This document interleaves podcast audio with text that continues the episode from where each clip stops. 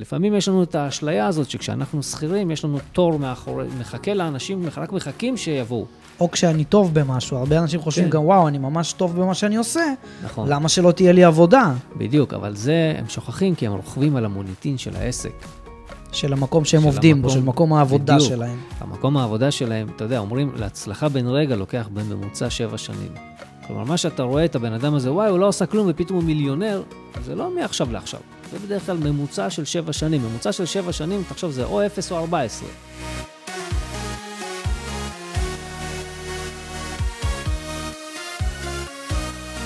התחלנו? יאללה. אה, ברוכים הבאים לפודקאסט ישיבת צוות לפרק אה, נוסף, והפעם אני מארח את פיטר הוד. אה, פיטר הוא מתכנן פיננסי מוסמך, הוא מחבר הספר שמונת השלבים לחופש כלכלי, הוא בעל ערוץ היוטיוב שאני צופה בו לא מעט ו... ומקבל המון המון ערך. אה, ערוץ היוטיוב שנקרא כוכב פיננסי, והוא בא לפודקאסט, הפינה הפיננסית. שלום פיטר, שלום, בוריס. איזה כיף לארח אותך פה. תודה באמת על ההזמנה. אנחנו בסבבה? כן, כן, הכל טוב. אחלה. Uh, תודה שהזמנת אותי להתארח בפודקאסט. כיף גדול. אנחנו כבר הרבה זמן מתכננים לעשות את זה, והנה, אנחנו פה, הגיעה העת. לגמרי. תענוג. אז אה, חברים, ככה, ביקשתי מפיטר אה, שיגיע לדבר על כל הנושא של אה, בעצם לתת מענה לכל החבר'ה שעוברים מהעולם של שכירים לעולם של עצמאים כעוסקים פטורים או עוסקים מורשים, לא משנה, בתחום היופי, מספרות, אה, נייליסטיות, או כל מי שבעצם אה, זר לו העולם העצמאי, ו... אה, שפיטר ייתן קצת מהידע שלו כמה טיפים חשובים או כללים שחשוב לכל אה, עצמאי שחדש בעולם הזה לדעת אה, מבחינת התנהלות פיננסית, כלכלית. אנחנו בדרך כלל, אני יודע שהרבה אנשים משתעממים מהתחומים האלה, אבל אה, אני מקווה שאנחנו נעשה את זה ככה בצורה שהיא קלילה, פשוטה להבנה, ושתיקחו כמה שיותר דברים ותיישמו אה, ממש ביום-יום שלכם, כבר החל מהיום. אז בואו נתחיל. יאללה, זה נשמע, הולך להיות מעניין. יאללה. תראה, אני חושב שאחד הדברים המעניינים ביותר שקשורים לעולם הפיננסי זה פחד. וזה דבר מעניין. למה אנשים מפחדים להתעסק עם הנושאים הפיננסיים? עכשיו, אתה דיברת על הדבר הזה של לעבור מעצמאי, אה, משכיר לעצמאי. עכשיו, שאתה, המהלך בעצמו הוא מהלך מפחיד. כן, אני זוכר את עצמי, ב-2014, כשרציתי לעבור משכיר לעצמאי, היה לי מלא פחד ומלא חשש, כי לא ידעתי מה הולך להיות. לא ידעתי האם המהלך הוא מהלך נכון. שלא נדבר על ההיבטים הפיננסיים של המהלך הזה, רק המהלך של לעזוב משהו אחד, לעבור למשהו אחר, שגם בדרך כלל זה לא זוכה לאיזושהי תמיכה משפחתית. אני לא יודע איך זה היה אצלך במשפחה, אבל אצלי במשפחה זה לא זכה לאיזושהי אהדה ודרבון כזה, יאללה, בוא, לך, אנחנו נעזור לך. זה היה ההפך, מה אתה משוגע? אתה הולך להיות עצמאי, השתגעת, תראה מה קורה לכל העסקים, כולם קורסים, וכולם ככה, וכולם ככה. אין עכשיו- עסקים שמצליחים, כולם בקריסה טוטאלית. עכשיו, אני, אני אומר לעצמי, וואלכ, אם רק הייתם רוצים לעזור לי כמו שאתם רוצים לעצור אותי, העולם שלי היה משתנה לחלוטין, אוקיי? אז אני חושב שהמעבר משכיר לעצמאי זה מעבר טוב, זה לא דבר רע, ההפך זה דבר טוב שיכול, ופות, זה יכול וגם פותח מלא הזדמנויות חדשות. בעצם אפשר לעשות מה שרוצים. עכשיו, אנחנו אדונים לעצמנו, ואם החלטנו לעשות את המהלך, אז כנראה אנחנו יודעים מה אנחנו רוצים. עכשיו, האם אנחנו יודעים מה אנחנו צריכים לעשות כדי שהמהלך הזה יהיה מהלך נכון? עכשיו, אה, אתה יודע, כל מי שרוצה לפתוח עסק, דבר ראשון שאומרים לו, הולך לרואה חשבון, הולך לרשויות, תפתח את התיקים הרלוונטיים, בין אם אתה עוסק מורשה, פטור, או אם אתה חברה, תפתח את מה שצריך לעשות. אנחנו, אני מבין מהשיחה שלי המקדימה איתך, שאנחנו מדברים על חבר'ה שהם הולכים להיות עוסקים פטורים. אה, לא מחייב, אבל בדרך כלל אה, כל מי שנכנס לעולם היופי, הוא מתחיל מככה, מאפס סיכון, מכזה אני אתחיל ונראה לאן זה יתגלגל, אז בדרך כלל זה מתחיל מעוסק פטור. אוקיי, אז אה, כעוסקים פטורים, אנחנו בסך הכל משלמים מע"מ בתקופה הראשונה שלנו, עד שאנחנו אה, משלמים מיסים. זאת נקודה מאוד חשובה, כי אני נתקל בהמון חבר'ה שיש להם כזה איזה סטיגמה, מה, אני עוסק פטור, אני לא משלם מיסים. אז באמת אה, חשוב כן. להדגיש שעוסק פטור הוא פטור מתשלום מע"מ, לא, לא מיסים. מס הכנסה יש לכולם. בדיוק, אתה נושם, אתה משלם מיסים. בדיוק. אוקיי? אתה נושם, אתה משלם מיסים, כי המיסים שאנחנו משלמים זה גם מס הכנסה, זה מס על ההכנסה, זה לא משנה ממה אתה מכניס. השקעת את הכסף שלך, הכסף צמח, נהיה יותר גדול, קנית בית במיליון, הוא נהיה שני מיליון, מכרת, יש לך מיסים. כל הזמן יש לך מיסים. מדינת ישראל זו מדינה שיש בה מיסים. כולם צריכים לשלם מיסים, לא משנה באיזה גיל אתה. הכנסת, יש מס על ההכנסה. יש פקודת מס הכנסה, מלא סעיפים על... יותר נכון, יש רשימה של עמוד אחד על מה משלמים מיסים, וכל השאר זה על מה לא משלמים מיסים, אז זה מאוד מאוד חשוב לדעת על מה לשלם כדי לא לשלם על דברים אחרים. אבל מס הכנסה משלמים. יש גם ביטוח לאומי שאנחנו חייבים לשלם. ביטוח לאומי זה הביטחון שלי, ביטוח לאומי זה הסלוגן שלהם, לא שזה ממש עוזר לנו כעצמאים, אבל... שזה ממש ביטוח. אבל אה, תראה, זה, זה, זה החוקים. אתה יודע, זה שזה החוק, אנחנו צריכים לכבד את החוק, צריכים לשלם את המיסים.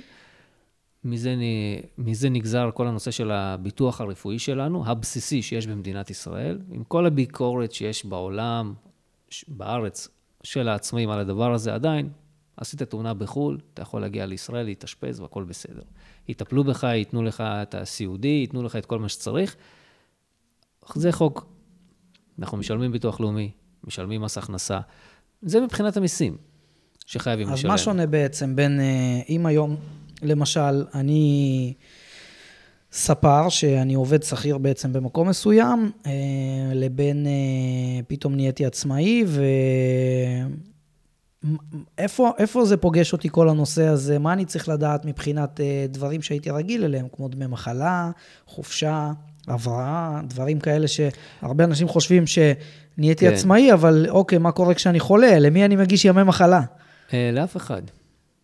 אתה עצמאי. אתה בחרת להיות עצמאי, ואתה יודע, זה, זו שאלה בעצם שכל הזמן אומרים לי, מה, כמה... לא באתי להפחיד אף אחד, כן, כן? זה רק לא- לדעת, לשים את הדברים על דיוקם. זה רף כניסה למערכת, כמו שאומרים. אם אתה רוצה להיות עצמאי, איש עסקים, יש לך רף כניסה. רף כניסה הוא כזה שאתה צריך לדעת לקלקל את עצמך מבחינה כלכלית, ולממן את עצמך גם מבחינה חופשה, מחלה וכל הדברים האלה. אתה צריך שיהיה לך איזה רף מינימלי, ואם אתה לא יכול לשרוד את זה, אין מה לעשות, סגור את הבסטה, אוקיי? עכשיו, יש חבר'ה שמתחילים את הביזנס ולצערי נכשלים. נכשלים כי... לא כי הם לא טובים, אולי כי הם לא מתייעצים, אולי כי זה לא הזמן שלהם. אתה יודע, אתה מכיר את Better Place, החברה שעשתה את המכוניות החשמליות בתחילת הדרך לפני כמה שנים. זה לא הצליח פה בישראל, אבל הנה, טסלה נכנסה וזה כן הצליח. אז מה שונה? זה לא שהרעיון שונה, הרעיון הוא אותו רעיון. פשוט הציבור היום יותר מוכן לדבר הזה שנקרא מכוניות חשמליות. אז גם ככה בעסק, יכול להיות שאתה אחלה ספר ואתה רוצה לפתוח עסק, ולפעמים יש לנו את האשליה הזאת שכשאנחנו שכירים, יש לנו תור מאחורי, מחכה לאנשים, רק מחכים שיבואו. או כשאני טוב במשהו, הרבה אנשים חושבים כן. גם, וואו, אני ממש טוב במה שאני עושה, נכון. למה שלא תהיה לי עבודה בדיוק, אבל זה, הם שוכחים כי הם רוכבים על המוניטין של העסק. של המקום שהם של עובדים בו, המקום- של מקום העבודה בדיוק. שלהם. המקום העבודה שלהם, אתה יודע, אומרים, להצלחה בן רגע לוקח בממוצע שבע שנים. כלומר, מה שאתה רואה את הבן אדם הזה, וואי, הוא לא עשה כלום ופתאום הוא מיליונר, זה לא מעכשיו לעכשיו. זה בדרך כלל ממוצע של שבע שנים. ממוצע של שבע שנים, תחשוב, זה או אפס או ארבע עשרה. ממוצע שבע. אתה יודע, אפס פלוס ארבע עשרה, חלק לשתיים כן. זה שבע. אז שבע שנים לוקח בממוצע להצליח. זאת אומרת שאם אתה פותח עסק, יכול להיות שיהיו לך לפחות כמה שנים, לפחות, כן, שאתה לא תעשה שם הרבה מאוד כסף. אז אתה יכול להישאר הרבה מאוד זמן עוסק פטור. עכשיו, אם אתה לא משתנה, ואתה לא משנה התנהגות, ואתה לא משנה את הפעולות שאתה עושה, אז אתה יכול להיתקע באותו מקום. להבדיל אם אתה עושה משהו, ועושה עוד הפעם, ועושה עוד הפעם, אתה רואה שזה לא עובד, אז מה צריך לעשות? לשנות. יש דעה, אבל מאוד אה, רווחת, אה, בקרב עוסקים פטורים, עסקים קטנים, אתה יודע, חבר'ה עצמאים שעובדים או בבית או בנפח פעילות קטן, או אפילו בנפחים קצת יותר גדולים, אבל יש אה, איזושהי דעה רווחת שעזוב אותי, אחי, אני, תן לי להישאר עוסק פטור, חס וחלילה, אני לא מדווח יותר מ-8,000 שקל בחודש. תראה, יש לזה השפעות, אה, אנשים נשארים במשך שנים רבות עוסקים פטורים ולא עוברים להיות עוסק מורשה מהפחד מדינת ישראל תבוא ותיתן להם ביס מאוד גדול בכיס. אה, מה יש לך להגיד בנושא הזה? תראה, אני אוהב לשלם מיסים, אוקיי? אני מאוד אוהב לשלם מיסים. זה מעצבן אותי, אוקיי? כי המיסים הם לא נמוכים, זה מאוד מעצבן, אבל אני אוהב לשלם מיסים. כי אני אומר, ואני מאחל, אני מלווה משפחות ואנשים שעובדים בחברות, בעלי שכר של 50, 70, 80 אלף שקל בחודש, אוקיי? ואני אומר להם, תסמכו על זה שאתם משלמים מיסים. כי אם אתה משלם מיסים, סימן שאתה מרוויח. מס הכנסה לוקחים אם יש רווח. אם יש איזושהי רווחיות שנכנסה אליך, יש לך הכנסות, יש מיסים. אם לא לוקחים ממך מיסים, אז איך אתה חי? ממה אתה חי? איך אתה חי? רמת החיים שלך תלויה במיסים שאתה משלם, זה המדד העיקרי שלך להכנסות. עכשיו, אתה יכול להתנהל חכם בהכנסות, דרך אגב, אגיד לך אני, אני כמעט ולא משלם מיסים, כי כל הכסף שלי שנכנס הוא מושקע בחזרה בעסק, הוא מושקע בחזרה בי, אוקיי? כל הכסף יוצא להכשרות, לסדנאות, על העסק עצמו, על שיווק, אני כל הזמן מגדיל את עצמי. מה הרעיון שאתה לא משלם הרבה מיסים בגלל שאתה משקיע בעסק? נכון. מה המנגנון שעומד מאחורי זה? אנשים זה לא הוצאות, נתפס להם. הוצאות, הוצאות עסקיות. אתה יכול לצורך העניין לקחת את עצמך וללכת ללמוד אצל, אצל הספר הכי טוב בעולם, וזה נראה, שדרך אגב, אתה טס לחו"ל, אוקיי? וכל ההוצאה הזאת של הטיסה לחו"ל ולימודים בחו"ל, ממומנת לך באופן מלא על ידי העסק שלך. זו הוצאה מוכרת. שמה אתה לא משלם על זה בעצם? במקום לשלם את המיסים האלה, את למדינה- המיסים על ההוצאה הזאת. במ... לא, לא. למשל, הרווחת מיליון שקלים בשנה, אוקיי? עכשיו, אז זה לא אוקיי. משנה כרגע אם אתה עוסק מורשה או פטור. הרווחת כסף. אתה צריך לשלם 200 אלף שקל מיסים. אז אתה אומר, אוקיי, מה אני יכול לעשות? אופציה אחת זה לשלם את המס. בשביל לשלם פחות מ-20 אלף, אתה מתכוון. אתה צריך לשלם את ה-200 אלף האלה, מס. כן. או 20 אלף מס, אה, זה לא את משנה. ה-200 אלף, סליחה. אתה צריך לשלם מיסים, אוקיי? אתה יודע שהרווחת הרבה כסף, יש לך מיסים, בין אם זה מע"מ ובין אם זה מיסים. יש לך כמה אופציות. אופציה אחת זה לקחת את הכסף ולהגיד, הנה מס הכנסה בבקשה, הנה מע"מ בבקשה, הנה רשויות בבקשה. אוקיי? אופציה שנייה זה להגיד, אוקיי, האם יש משהו בעסק שאני צריך לשנות? אתה מסתכל על העסק, אוקיי, אני צריך לשנות מראה, אני צריך להחליף כיסא, אני צריך להביא עובדים. אתה מביא את העובדים האלה. מדינת ישראל אומרת לך, אם אתה משקיע בעסק, אתה לא תשלם את המיסים בגובה ההוצאה שלך. אוקיי? הרווחת 100 אלף שקל, הוצאת 100 אלף שקל על שדרוג העסק, אין מס. זה מתקזז. הוצאה מתקזזת, כי השקעת בחזרה את הכסף בעסק. בגלל זה, דרך אגב, כל חברות הענק בעולם לא משלמות מיסים. כי הן כל הזמן משקיעות בפיתוח, כל הזמן משקיעות בקניית חברות חדשות. כל זה הוצאות עסקיות, הן מתרחבות. אני אנסה לפשט את זה במילים פשוטות ותתקן אותי אם אני טועה. מס הכנסה שאנחנו משלמים, או מיסים שאנחנו משלמים כל חודש, אנחנו משלמים בעצם על, קחו את כל ההכנסות שלכם באותו חודש, תעשו פחות כל ההוצאות שהיו לכם באותו חודש, הסכום שיצא שם, קוראים לזה רווח, במונחים חשבונאיים, מה זה רווח גולמי נקרא? בהנחה ואתה בפלוס. כן. לצורך העניין, כן, נניח קוראים לזה רווח, על הסכום הזה ייקחו לכם מיסים. זאת אומרת, לא לוקחים לכם מיסים מכל מה שהכנסתם לקופה באותו חודש. נניח הכנסתם 20 אלף שקלים החודש לקופה, מס הכנסה, לא ייקחו לכם על כל ה-20 אלף שקל האלה מס.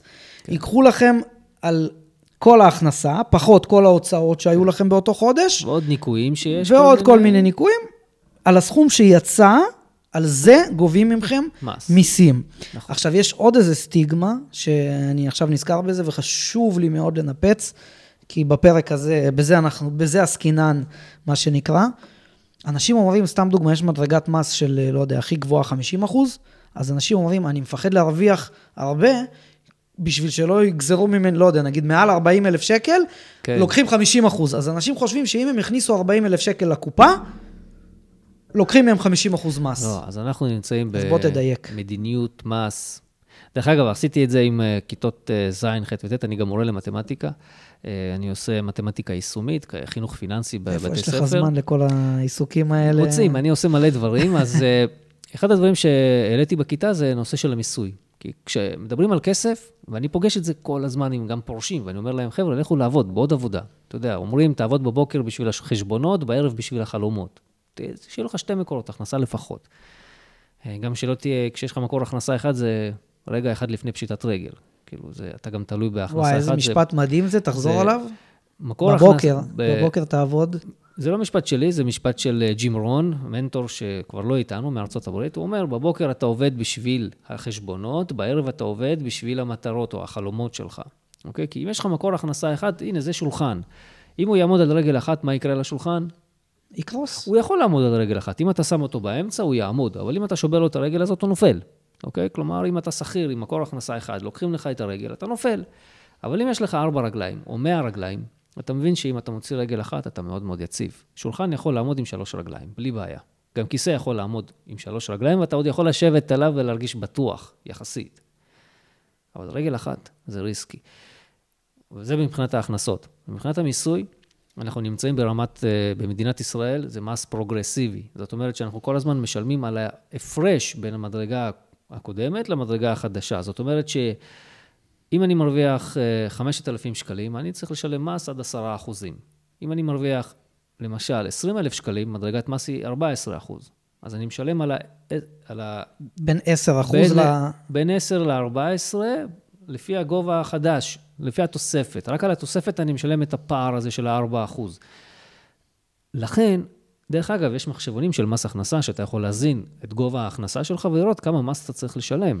יש מחשבונים היום חינמיים של רשות המיסים. לא צריך לפחד לשלם מיסים. ההפך, לאחל לכולם לשלם מיליון שקלים כל חודש מס. הלוואי שכל אחד יגיע, כל ספר, כל עסק מתחיל, יגיע לסכומים האלה. העולם הזה הוא קשה, כן, עולם העסקים, אבל ברגע שאתה מצליח ואתה מבין את העיקרון, תרגיש ששום דבר לא יכול לעצור אותך. מיסים זה לא מה שאמור לעצור אותך, ההפך. תגיע לסכומים גדולים, תביא רואה חשבון תותח, הוא יעזור לך למצות את העניינים האלה. עכשיו, דווקא בגלל שאתה בתחום היופי, יש לך מלא הוצאות. אוקיי? יש לך מלא הוצאות, אתה גם יכול לשפר את השירותים שלך, אתה יכול לשפר את הנראות שלך, אתה יכול לשפר את החומרים שאתה משתמש בהם. זה חלק מההוצאה העסקית שלך, זה משהו שמתקזז. אז גם הלקוחות שלך יהיו מרוצים, אתה גם תהיה כל הזמן בתודעה שלהם, גם המקום שלך נראה פגז ומזמין, אז כאילו, אז למה לא? למה להתקמצן? למה, לי, למה לפחד מהדבר הזה? כי אז אתה מפחד מזה ומזה ומזה ומזה, ובסוף אתה רואה את עצמך מחוץ לתעשייה הזאת, אז חבל. כן, זה, זה אבל יושב, אני חושב, הרבה על עניין של תודעה אישית של אנשים, זה, זה כבר לפרק אחר, מה שנקרא. עולם ומלואו, חד משמעית, עולם ההתפתחות האישית והתודעה, ותודעת mm-hmm. שפע, כל מיני מילים כאלה גדולות וזה, שלא ניגע בהם היום. אמ, אבל איך היית ממליץ לי, אוקיי? אה, הרבה פעמים אה, אנשים מתקשים עם ה-15 לחודש. 15 לחודש, למי שלא יודע, זה היום שבו אה, רוב העסקים במדינת ישראל משלמים את המיסים, mm-hmm. את אה, מס הכנסה, מע"מ, ביטוח לאומי, מנק, מורידים להם ב-15 לחודש, כן. אחת לחודשיים, דו-חודשי בדרך כלל, אה, אצל הרבה מאוד עסקים, וזה יום שמאוד מאוד קשה לעסקים להיערך אליו פיננסית, שביום הזה יורד לך סכום מאוד משמעותי מהחשבון נכון. בנק, ואז אנשים... אה, לפעמים בהפתעה גם. אז זהו, איך, איך, מה עושים בשביל שזה לא יהיה בהפתעה? אני אגיד לך, אני אספר לך שני סיפורים שקרו לי. אחד עכשיו קרה לי, ואחד קרה לי בזמן הקורונה.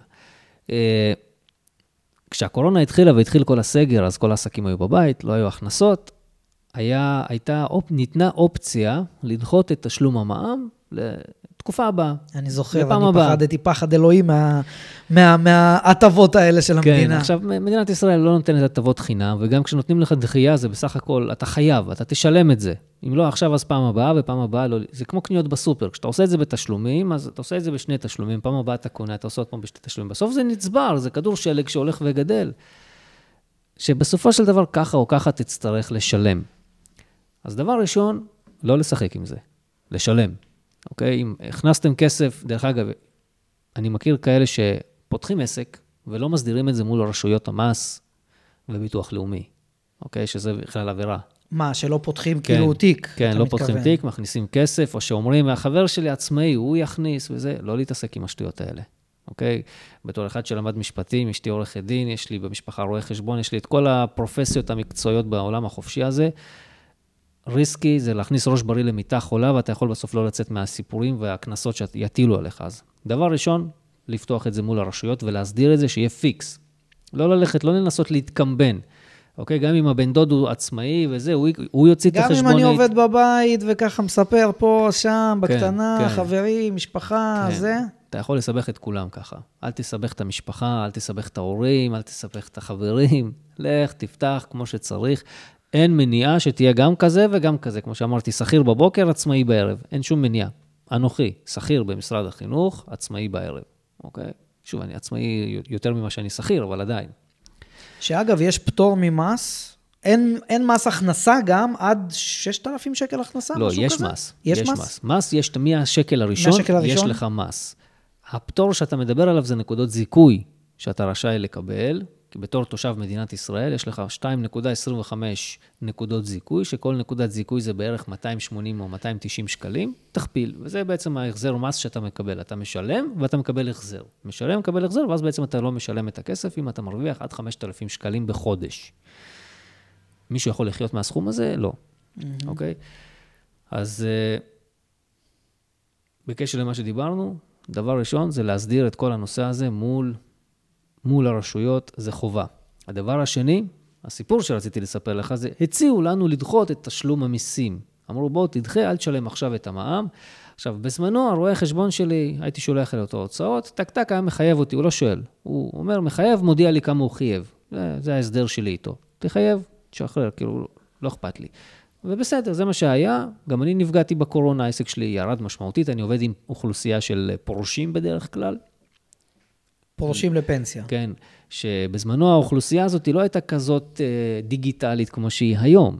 היום אני נפגש עם רובם בזום, אבל פעם זום לא היה בטרנד וכל הפגישות היו פרונטליות, אז העסק שלי ממש נפגע, כי בוטלו כל הפגישות, כי יש סגר. כן. אז אני לא דחיתי את תשלומי המע"מ שלי, נתתי לו, חויבתי, סוג של, אפשר לומר, נדפקתי, כן? כי הרבה חברים שלי העצמאים דחו.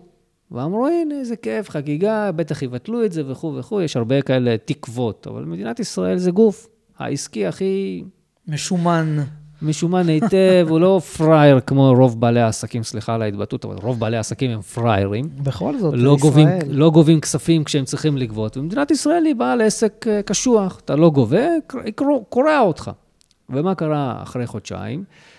היה עוד פעם מע"מ. עכשיו, יש בעלי עסקים שהעסק המשיך לזרום להם, הכנסות כאלה ואחרות, ופתאום צריך לשלם פעמיים מע"מ. גם על, החוד... על ארבעה חודשים, אתה יודע. אוי ואבוי. והרבה מאוד אנשים נלחצו, כאילו, פתאום במקום לשלם 3,000 שקלים מע"מ, פתאום צריכים לשלם 6,000 שקלים מע"מ. קשוח, אוקיי? אז הדבר הראשון זה לא לדחות. יש לך אופציה לשלם, תשלם. קשה לך, תתמודד, תרוויח יותר כסף, אין מה לעשות, אוקיי? תרוויחו יותר כסף. מאחל לכם, תהיו בתודעה וחשיבה של להרוויח יותר כסף. זה הרבה יותר חשוב מלחשוב איפה לצמצם, הרבה יותר קל גם. להרוויח יותר מלצמצם. הסיפור השני, זה קרה לי עכשיו. אה, חודש נובמבר-דצמבר, הייתי צריך לשלם מע"מ, שילמתי את המע"מ שלי, עכשיו הגשתי חשבוניות, הרואה חשבון אומר לי, תקשיב, חסרות חשבוניות, איפה, מה זה הקפיצה הזאת של ה-20-30 חשבוניות? אמרתי לו, מה זאת אומרת? היה מע"מ קודם, מע"מ קודם נוכחי. אז מסתבר שחלק מהמערכת שלי שולחת מיילים באוטומט, הוצאות, לרואה חשבון, כנראה שמייל אחד לא הגיע אליו עם החשבוניות. אז פוספסו מלא חשבוניות, ופתאום קפץ עליי, אה, קפצה עליי הוצאה, אה, במקום לשלם למשל 4,000 מע"מ, אני פתאום משלם 8,000 מע"מ. חתיכת הוצאה. וואי, איזה מכה אלוהים. חתיכת הוצאה, שהיא בגדול גם הוצאה לא צפויה. שאגב, היום אנחנו... אה, לא, עוד יומיים זה עוד אחרי יומיים, 16, אבל כן. אני, אם יש הזדמנות לשלם לפני, אני משלם לפני, אני כאילו מוריד מעצמי את הדאגה הזאת, אוקיי? תיפטר מדאגות, תשלם ותשחרר. אז מה עושים? אתה יודע, פתאום יש לך בום של הוצאה שלא ציפית לה. לא תוכנן, לא, לא התכוננת אליה. אבל העניין הוא שההוצאות האלה שאנחנו לא מתכוננים אליהן, כל הזמן קורות. הן כל הזמן קורות. צרות באות בצרורות, כמו שאומרים. יש מלא דברים כאלה שאנחנו מכירים את המשפטים האלה, אז בוא, בוא נתארגן. היום זה מע"מ אה, על ארבעה חודשים, מחר הלך זה מכונת. כביסה. אתה זוכר, מחר- פגשת אותי במוסך, אה, פה כן. בעפולה, מה היה לי? הלך לי רדיאטור. בום, הוצאה של 3,000 שקלים, 4,000 שקלים. נכון. חורף שעבר, הלך לי המזגן בסלון, יש לי סלון של 80 מטר, הלך המזגן שמקרר 80 מטר, זה מזגן שעולה כמעט 5-6 אלף שקל. נכון. חתיכת הוצאה.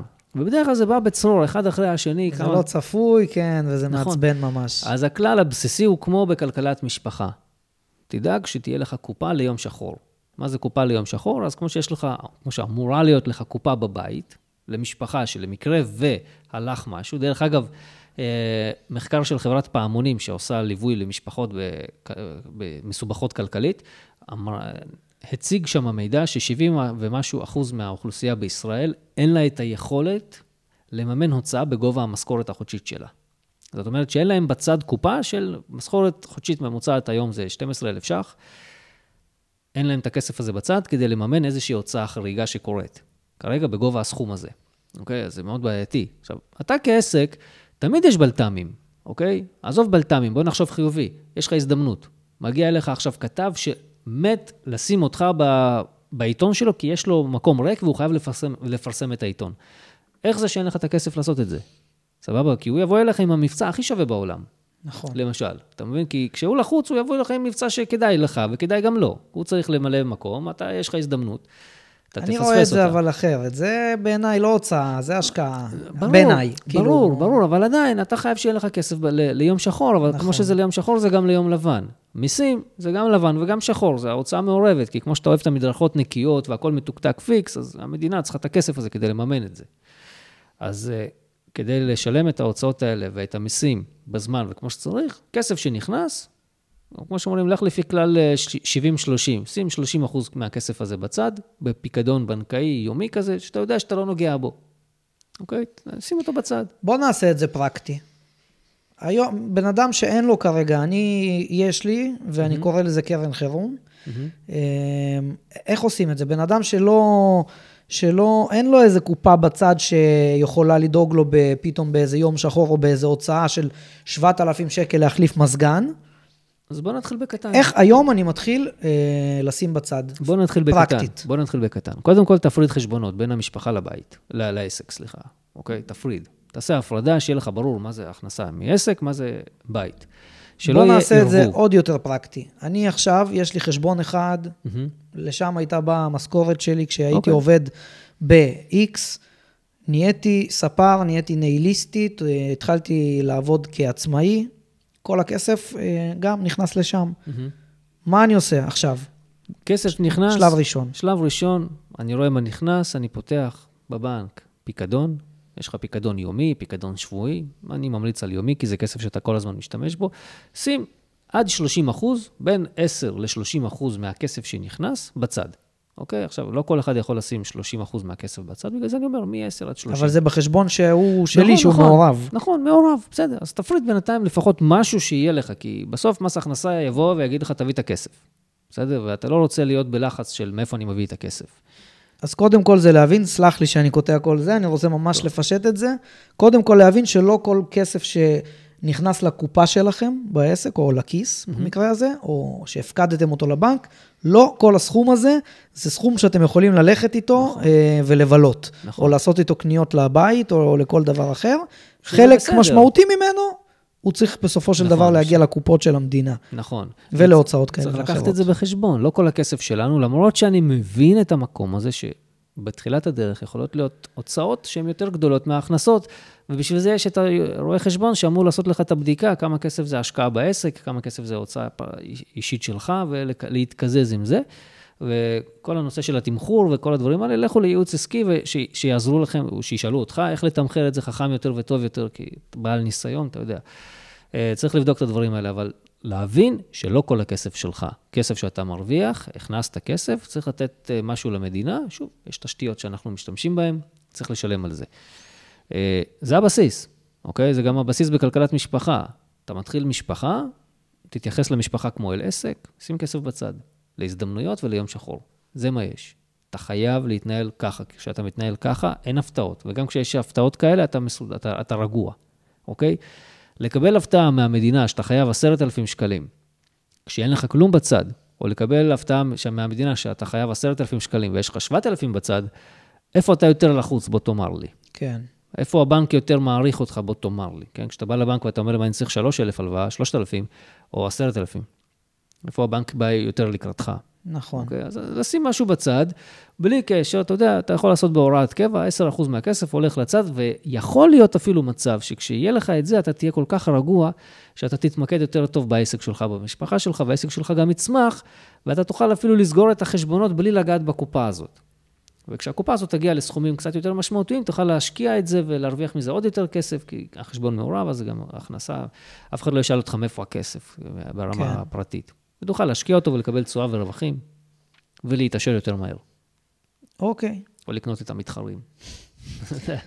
אז בוא נגיד, אה, סבבה, הבנתי את המשמעות של זה, ואפילו הגדלתי והלכתי אה, לבנק שלי ופתחתי חשבון נוסף. ואז אמרתי לעצמי, אוקיי, יש לי חשבון אחד, מה שהיה לי עד היום, זה יישאר החשבון ש, של, של ההתנהלות הביתית שלי, של השכר דירה, ואוכל, וסופר, ודלק, ואוטו, ועניינים. ופתחתי חשבון נוסף, ואמרתי לעצמי, אני הולך להפקיד שם את כל ההכנסות של העסק, וכל ההוצאות של העסק יתנהלו משם. אוקיי. תכוון אותי, מה... זה כאילו סבבה? מספיק כן, טוב? good כן. enough? אם יש לך שני חשבונות, ואתה יודע להתנהל מולם, קודם כל חשוב לנהל רישום, כן? מה, מה זה מה. זה מאוד חשוב, כי אני, יש לי כמה חשבונות בנק, אין לי שתיים, יש לי כמה. כי יש לי, כל עסק יש לו את הכובע שלו, ואת הבנק שלו, אז אתה צריך לדעת להתנהל איתם, זה מסובך לפעמים. זה מסובך, זה מבלבל, סיסמאות, כל פעם להחליף, כל פעם זה, אתה צריך לנהל רישום. אתה חייב שיהיה לך רישום מסודר של מה יש, איפה יש, כמה יש, גם אשתך צריכה לדעת את זה, כי אם חלילה קורה לך משהו, היא לא תדע מאיפה למשוך. אוקיי? חשוב לדעת ש, שיהיו את כל, את כל ההתנהלויות המשפטיות הבסיסיות, כי כמו שאומרים, טעויות קורות. דברים קורים כל הזמן, החיים דינמיים. יש אתה- כאלה אפילו שפותחים, הבנתי, כמה חשבונות ל- לאותו עסק. נניח, אה, סתם כן, דוגמה, שפותחים להיות. כמה, שיש גישה כזאת ש... או נגיד, לא יודע, לפתוח שלושה חשבונות, לחשבון אחד אני מזרים את כל המיסים, חשבון אחד מיועד ל... לא יודע, כי יש כאלה כן, שממש אבל עושים זה את זה... מסובך, אני אגיד לך, בארצות הברית עושים את זה, זה נהוג בארצות הברית. אתה יודע למה? בגלל שיש שם הגנה על הפקדונות עד 250 אלף דולר. הבנק, המדינת, ה-United States, כאילו, ארצות הברית נותנת לך הגנה על הפיקדון עד 250 אלף דולר, על הכסף שיש לך בחשבון. זאת אומרת שאם יש לך מעל, אתה לא מקבל את ההגנה. אז פותחים אז כמה בשביל אנשים לפצל. פותחים מלא, מלא, מלא, מלא, מלא, ומפצלים, ואז יש להם הכל מוגן. כן. אוקיי? אז שם זה הגיוני. פה אני לא רואה יותר מדי היגיון על אותו עסק לפתוח כמה חשבונות. אלא אם כן אתה רוצה הפרדה מובנת וברורה, מה זה מה. למשל, אני מבחינת הרגולציה אצלנו בתחום הפיננסי, יש לי עסק ש... בתחום הביטוח, כן, אני סוכן ביטוח גם, יש לי עסק בתחום הביטוח, ששם נכנסים כספים רק מעמלות. חברות ביטוח מכניסות באופן שוטף עמלות שאני מקבל.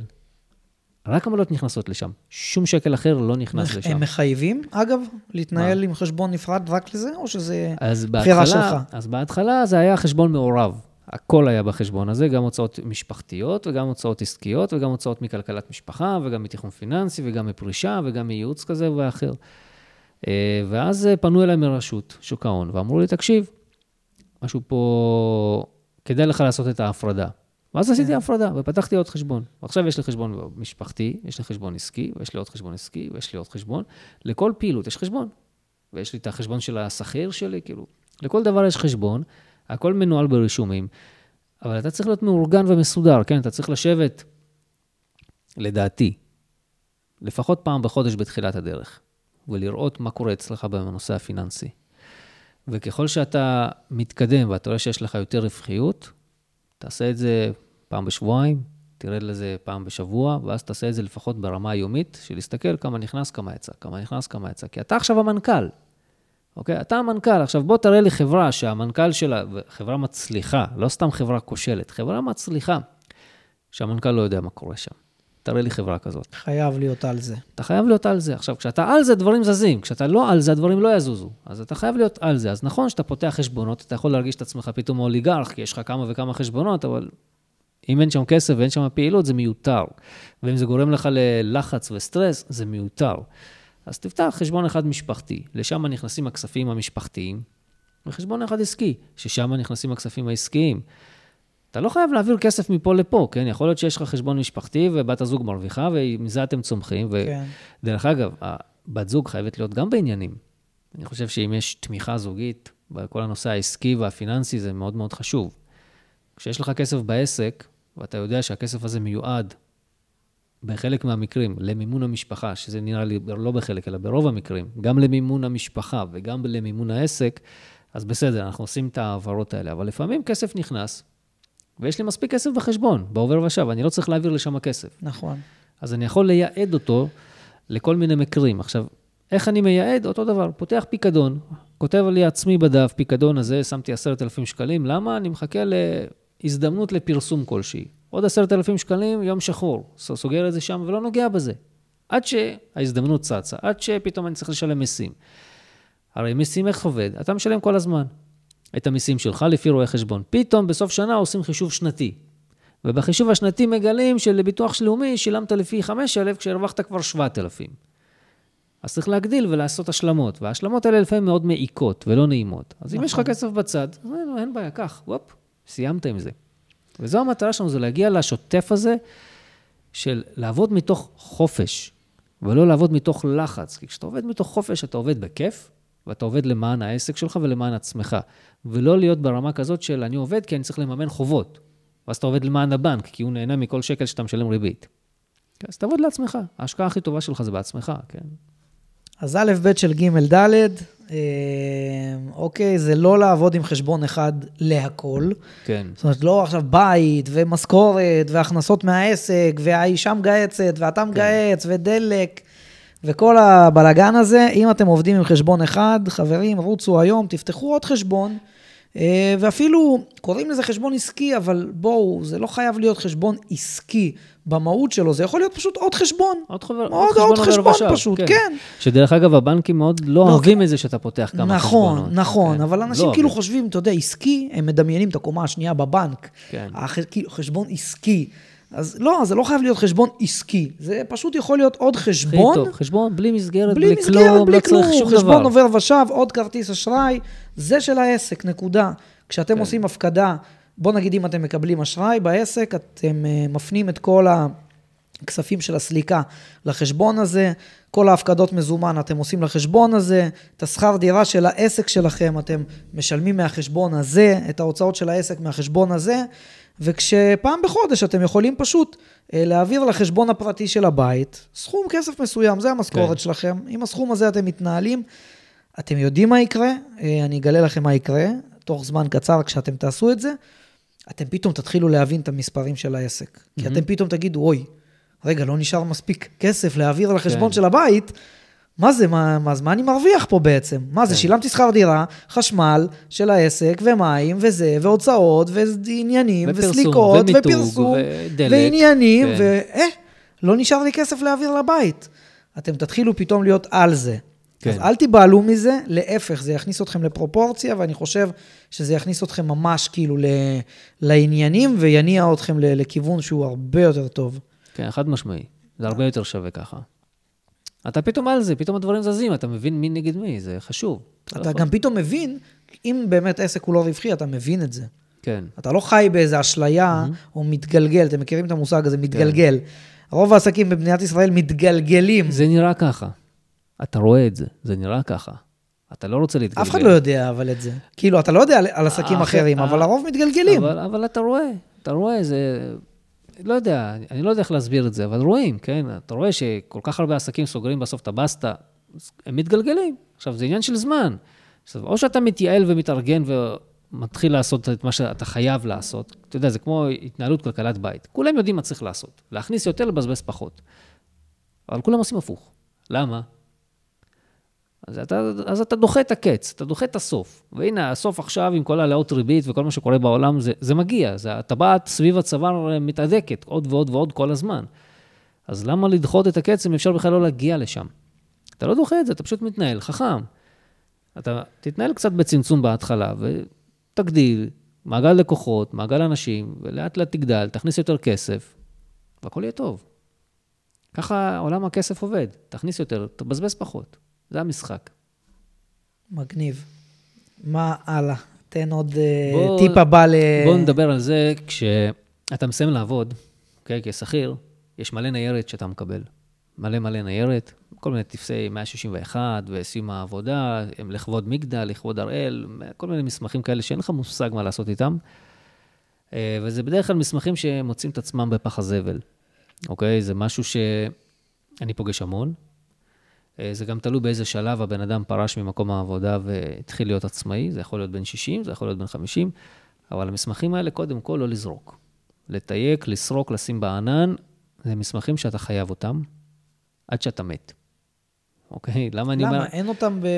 אם אתה תיכנס עכשיו לחברות הביטוח אונליין וזה, אין? זה לא... ברגע שהוצאת את המסמכים שלך מחברת הביטוח או את הכסף והעברת לחברה אחרת, יש התיישנות שבע שנים, אחרי זה הם לא חייבים לשמור. עכשיו, זה אותה, מה שאתה אומר לי, אני אסמוך על איזושהי חברה מסחרית שתשמור לי את המידע שלי, כשהיא לא חייבת באמת, מעבר לשבע שנים אז לשמור. איזה מסמכים אתה מתכוון לשמור? אתה כאילו... חייב לשמור את ה... קודם כל, אתה חייב להסדיר את כל הנושא הפיצויים שקיבלת ממקום עבודה, אם אתה מושך או לא מושך. אני לא נכנס לשיקולים נכון, של למשוך או לא למשוך. אתם רוצים לדעת, כנסו לערוץ היוטיוב כוכב פיננסי, תקראו, תמצאו שם מלא מידע על זה. אבל את המסמכים האלה אתה חייב למשוך, כי בסוף כשאתה פורש, בפרישה הסופית, אתה צריך, אה, יש מס גם על הפנסיה, דרך אגב, שדיברנו, מס הכנסה משלמים על הכל.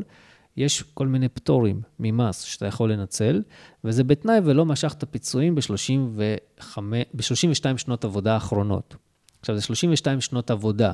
זאת אומרת שיכול להיות שעבדת שנה בחיים שלך מגיל 18 או מגיל 21 עד גיל 22, היית 40 שנה עצמאי, התחלת לעבוד אחרי 40 שנה עוד פעם, מגיל 60 ומשהו, עד גיל 67 עבדת, הם מסתכלים על התקופת זמן העבודה שלך כשכיר, זה, זה נכלל ב-32 שנות עבודה שלך, ורוצים uh, לשאול אותך את השאלה, האם משכת מענקי פרישה? כי על כל שקל שאתה מושך במענק פרישה, יורד לך פטור ממס על הפנסיה, אוקיי? ואז אתה אומר להם, לא, לא משכתי. אתה מגיש מסמכים למס הכנסה, ומס הכנסה אומר, אבל רגע, אני רואה שפה, לפני 40 שנה, פרשת. איפה הכסף? עכשיו, אין לך מושג, אתה לא זוכר, אוקיי? רוב האנשים לא זוכרים. אנשים לא זוכרים מה היה לפני חמש שנים, לא זוכרים. בבחירות לא זוכרים מה היה לפני חודש. בסדר? בבחירות. אז uh, אנשים לא זוכרים. ואז מס הכנסה אומר, אם אתה לא זוכר, אז זה בסדר, אז את, אני רואה שמשכת פה איקס כסף, אני עושה איזה צמוד מדד. מס הכנסה, דרך אגב, זה החיסכון הטוב ביותר, 4 אחוז צמוד מדד, היום המדד הוא 7 אחוז. תחשוב שכמה כמה כסף פתאום הם אומרים לך, אתה... מפחידה. נכון, אבל הם אומרים לך, אבל זה מה שאתה חייב. להם. עכשיו אתה חייב לנו את הסכום הזה, מבחינת הפטור, אני דופק אותך בפטור. אוקיי? במקום לקבל את הפטור הזה, אתה חייב לנו יותר כסף ממה שאתה, כי מבחינתנו משכת. אם אין לך איך להוכיח שלא משכת, מבחינתנו משכת. שזה מה שהחוק אומר. לכן את המסמכים אתה חייב לשמור ולהסדיר את זה. אז לפנות לסוכן ביטוח ולהסדיר את נושא הפיצויים. מה לעשות איתם? תעשו נגיד רצף קצבה, אני אתחשבן עליהם בקצבה. אוקיי? זה כסף, אוקיי. כסף שנשאר נזיל כל הזמן, אתה יכול לעשות, לעשות חרטה, יש כל מיני דברים שאתה יכול לעשות. לא, ניכנס למונחים לא לפגוע בזה, כן, לא ניכנס לזה, אבל אתה יכול לעשות מלא דברים. שווה ללמוד על זה טיפונת, לא הרבה, כן? יש הרבה הרחבות באינטרנט, קצת לקרוא, להבין שצריך להסדיר את הנושא הזה, זה מאוד מאוד חשוב. Mm-hmm. להסדיר את הנושא הפנסיוני כדי בסופו של דבר לא להיפגע. ואז אם אתה מתחיל כבר עסק חדש, אז כדאי להמשיך לחסוך לעצמך לפנסיה, כי כמה זמן אתה הולך אה, להיות עצמאי, ומתי אתה מתכוון להתחיל לחסוך. אז אתה צריך גם להתחיל לחסוך לעצמך לפנסיה. איזשהו סכום, אוקיי? אסור להוציא מההרגל האישי את הדבר הזה שנקרא חיסכון לפנסיה. כי בסוף אתה תגיע לפנסיה. אתה יודע, אומרים עם הזמן וזה, אבל בסוף הזמן עובר. מה שקורה זה רק שאתה מזדקן בזמן הזה. וככל שאתה מזדקן, אתה פחות, אפשר לומר שאני לא יודע איך זה בתחום של היופי, איך זה עובד, כן, אבל אנשים מזדקנים. בסופו של דבר אתה מזדקן. אני חושב שאנשים מזדקנים בכל תחום.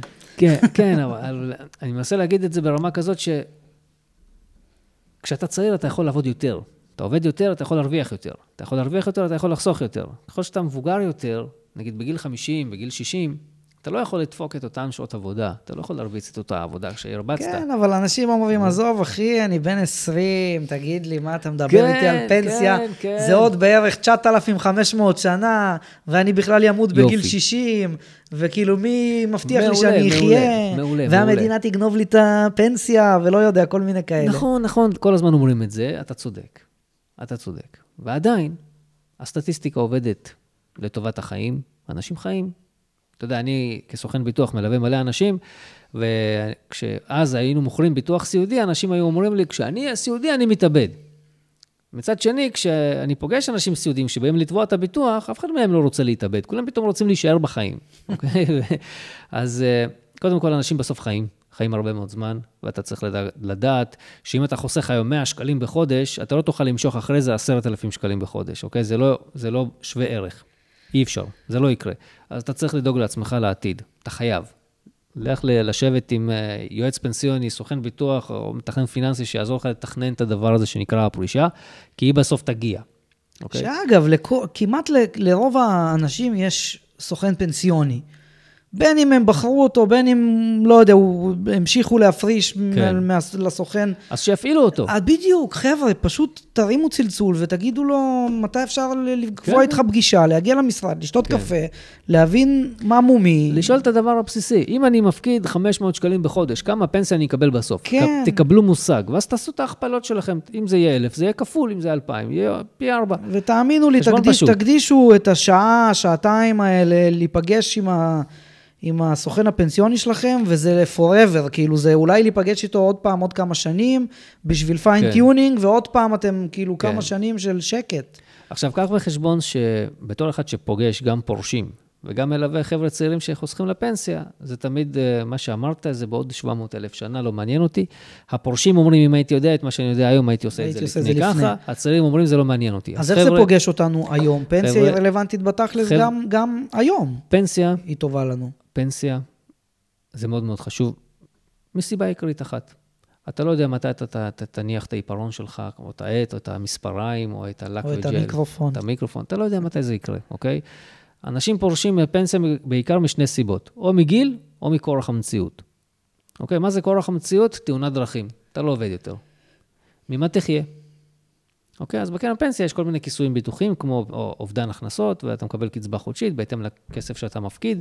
זה משהו שאתה יכול לבנות עם הסוכן הפנסיוני שלך, שיראה לך את הדברים האלה, כמה תקבל במידה וחלילה יקרה משהו. אוקיי, אז אתה צריך לדאוג לדברים האלה. יש פה כמה דברים שהם מאוד מאוד מהותיים, שמפחיד להתעסק איתם, אבל אם לא תתעסק איתם, אתה תהיה ב... זה נקרא תת-ביטוח, אתה לא תהיה מבוטח מספיק. כי בעבודה, המעסיק דאג לך. פה, אתה תדאג לך. אותי בצבא לימדו, אם לא תדאג לעצמך, אף אחד לא ידאג לך. שדרך אגב, גם בעבודה ככה. אם אני מפריש פנסיה, וחלילה אני עכשיו אה, באובדן כושר עבודה, או, או תכוון אותי למינוח המדויק, אני יכול לקבל קצבה, זאת אומרת משכורת חודשית, כן. כבר היום, כן. מהקרן פנסיה שלי, נכון. בגלל שאני באובדן כושר עבודה, או שזה נכון. משהו אחר? נכון, זה נקרא פנסיית נכות.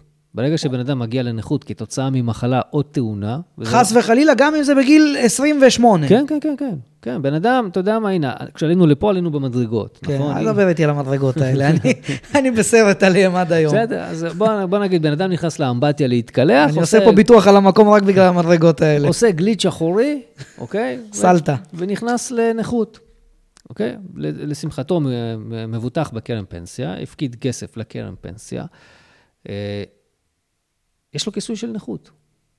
אובדן או שהוא לא יכולת ניגע השתכרות. עכשיו באחוזים מתוך לא, משכורת לא, לא וזה, אחוזים. אבל הוא כיסוי, הגיע כן. לאובדן יכולת השתכרות. הוא הגיע לאובדן יכולת השתכרות, זה שיוציאו לו תמיץ, עד שיאשרו לו את זה, בסדר. אבל אבל יכולים לתת לו כסף. כל לכל חודש, כל חודש, עד שהוא ימות. לא עד שהוא ימות, עד גיל 67, אבל מה התשלום, קורה מגיל 67? התשלום הולך ל... אתה מקבל פעמיים. פעם אחת, הקופה מפקידה לך לחיסכון, ופעם אחת היא נותנת לך לכיס. היא מפקידה לך לחיסכון את מה שאתה הפקדת, אוקיי? והיא נותנת לך את הכיסוי של ה... בעצם שרכשת, שזה אובדן יכולת השתכרות. למשל, 5,000 שקלים, אתה מקבל לכיס, ועוד 1,000 שקלים הולכים לחיסכון, סתם כדוגמה, אוקיי? למה זה עובד ככה? כי בגיל 67 אתה לא יכול לקבל אובדן יכולת השתכרות, כי בגיל 67 אנשים לא עובדים, לכאורה לפי החוק כרגע. קראו לזה גיל פרישה או גיל 67, זה גיל פרישה חובה. אבל אחרי זה, אתה יכול להמשיך לעבוד. אה, אתה, אחרי זה אתה פורש בעצם, אה, בגיל 67, ואז הקרן פנסיה שלך הופכת להיות לקצבת זקנה. אתה מתחיל לקבל קצבת זקנה מגיל 67. אז אם, אתה מקבל בעצם פעמיים. אם בשביל לפשט את הדברים, אם עכשיו בגיל 20, אני מפריש פנסיה, אוקיי? אם בגיל 28 קרה משהו ואני איבדתי את היכולת השתכרות שלי, אני אקבל מקרן כסף. הפנסיה שלי כל חודש משכורת נכון. עד גיל 67. נכון. זאת אומרת, אם אנחנו מפרישים לפנסיה, אנחנו לא נראה כסף אם אתה רק מפריש בפנסיה. 3,000 שקלים לפנסיה, קרן פנסיה תמשיך להפקיד לעצמה 3,000 שקלים מהקופה של הקרן.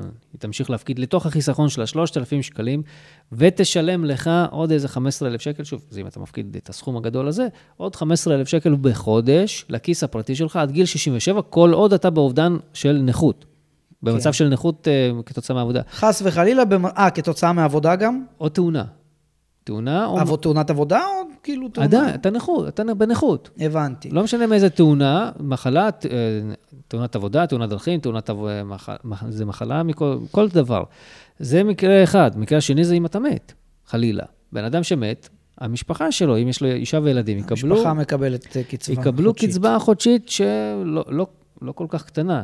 אוקיי? תקבל את זה לכל ימי חייה, ילדים עד גיל 21, אבל זה סכומים מטורפים שהקופה יכולה לשלם, רק מזה שאתה חוסך לעצמך כסף. אז אוקיי, מה בסדר. גם יש אז- גם הטבות מס בזה, אוקיי? אז אה, לא, שווה. לא ניכנס לעומק הדברים, אבל חשוב לי ש, שתבינו, חברים, שהסטיגמה או המיתוס הזה של למה להפקיד לפנסיה, אני בן 21, ואני כן. אפגוש את זה רק עוד מיליון שנה, אז זה לא נכון. בואו ננפץ את זה, זה להגן על עצמכם גם כשאתם צעירים. זה כן. רלוונטי גם היום. זה מאוד מאוד חשוב, זה שלושה מקרים, מוות, נכות ואריכות ימים. זה מה שזה מכסה. קרן פנסיה, חיסכון פנסיוני, זה מאוד מאוד כלכלי, מאוד מאוד שווה, וזה דאגה לעצמך, כי היום אין אף אחד שידאג לך, אתה עצמאי. אוקיי? אתה ביזנס, תדאג לעצמך, זה המשחק פה.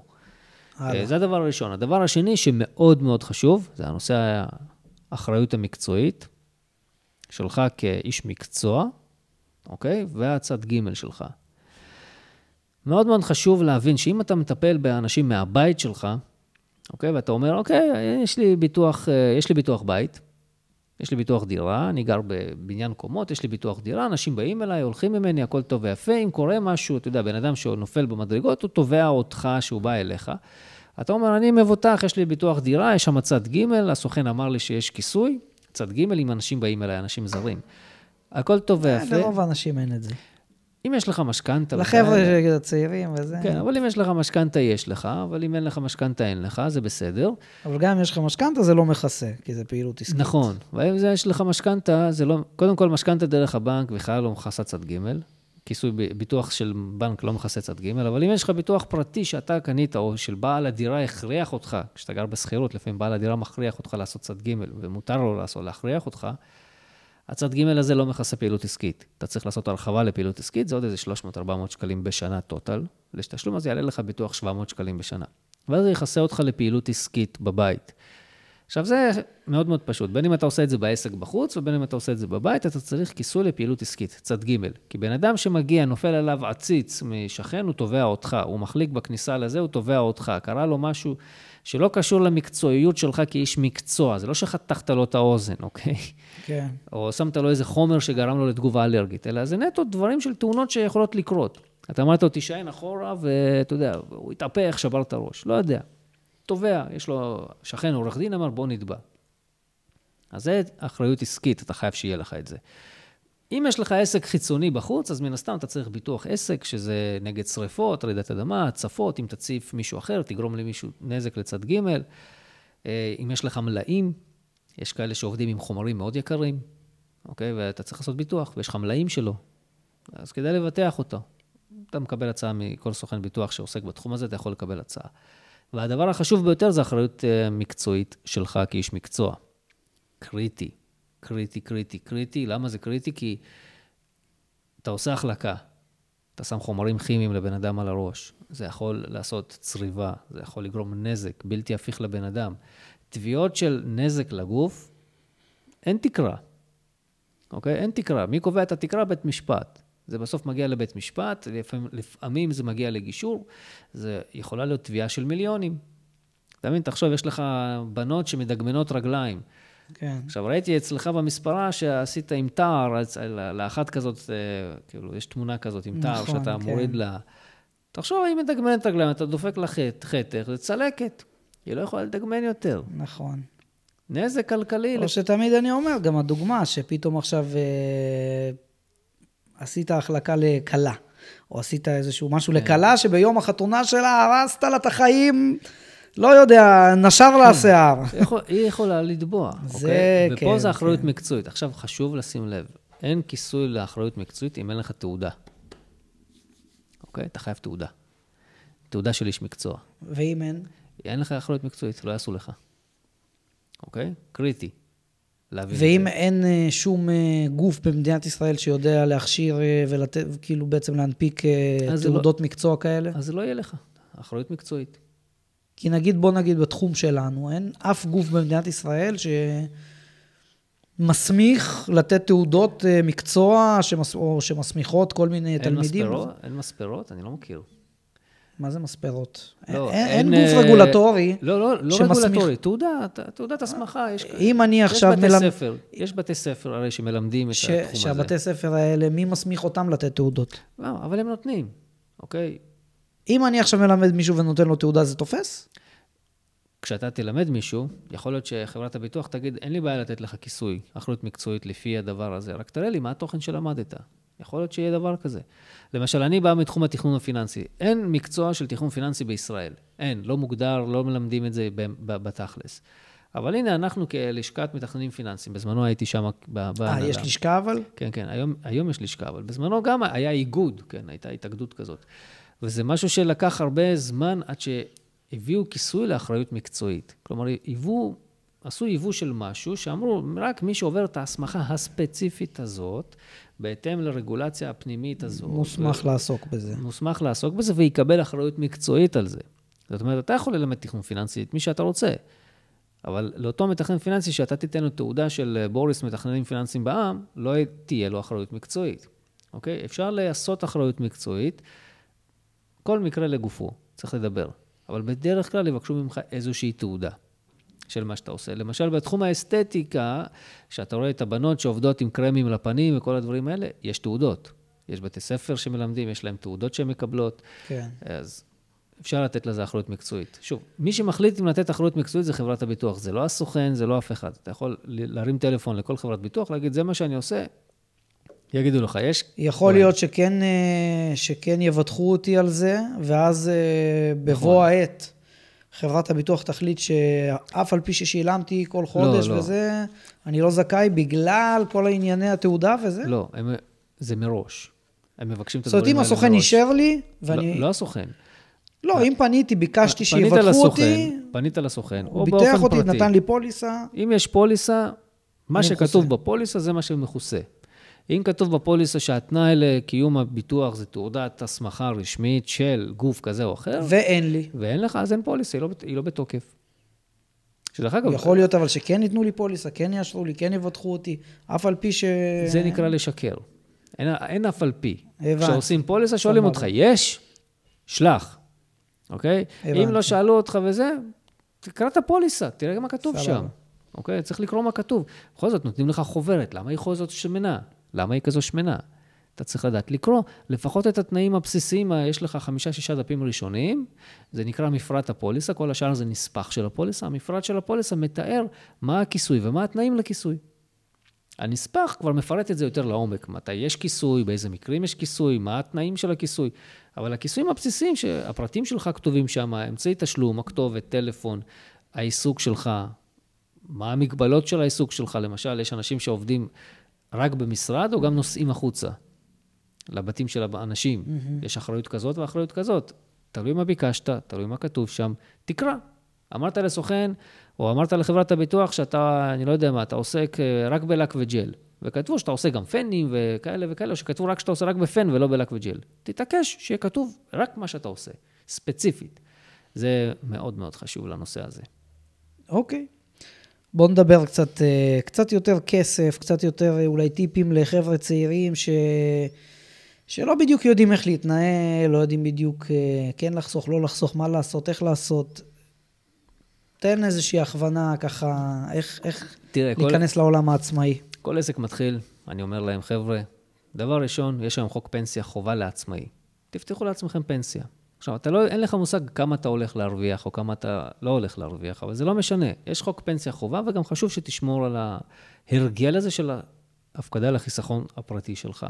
אז תתחיל לחסוך 300 שקלים בחודש לפנסיה. זה לא כזה נורא, 300 שקלים בחודש, אוקיי? זה יותר זול ממנה זוגית שאתה הולך, אתה ובת זוגתך, ליום שישי. לסמי הדייג. זה למשל, זה לא משנה למי. אבל תחשוב, היום מנה עסקית עולה 80-90 שקלים. אוקיי, אז וואלה, אתה יכול לוותר לעצמך על מנה עסקית פעמיים בשבוע, כדי לחסוך לעצמך לפנסיה. זה דבר ומי ראשון. שאומר, עזוב אותי אחי, אני לא רוצה להפקיד פנסיה, מה, מה הסנקציות על זה? מה, כי אה, המדינה בודקת את זה? מישהו בודק את זה, אם אתה מפקיד או לא? תראה, כרגע אין סנקציות, למרות שיש את החוק הזה, אבל זה כמו אדום, אתה יודע, בסוף יעשו עם זה משהו. כרגע לא עושים עם זה כלום. היתרון העיקרי בכן, למה כן, זה כי אתה גם מקבל הטבות מס בהפקדה. זאת אומרת שאם אתה תגיע לרמות הכנסה גבוהות ואתה תוציא 34,000 שקל לחיסכון, שליש מהכסף חוזר אליך, שזה לא מעט.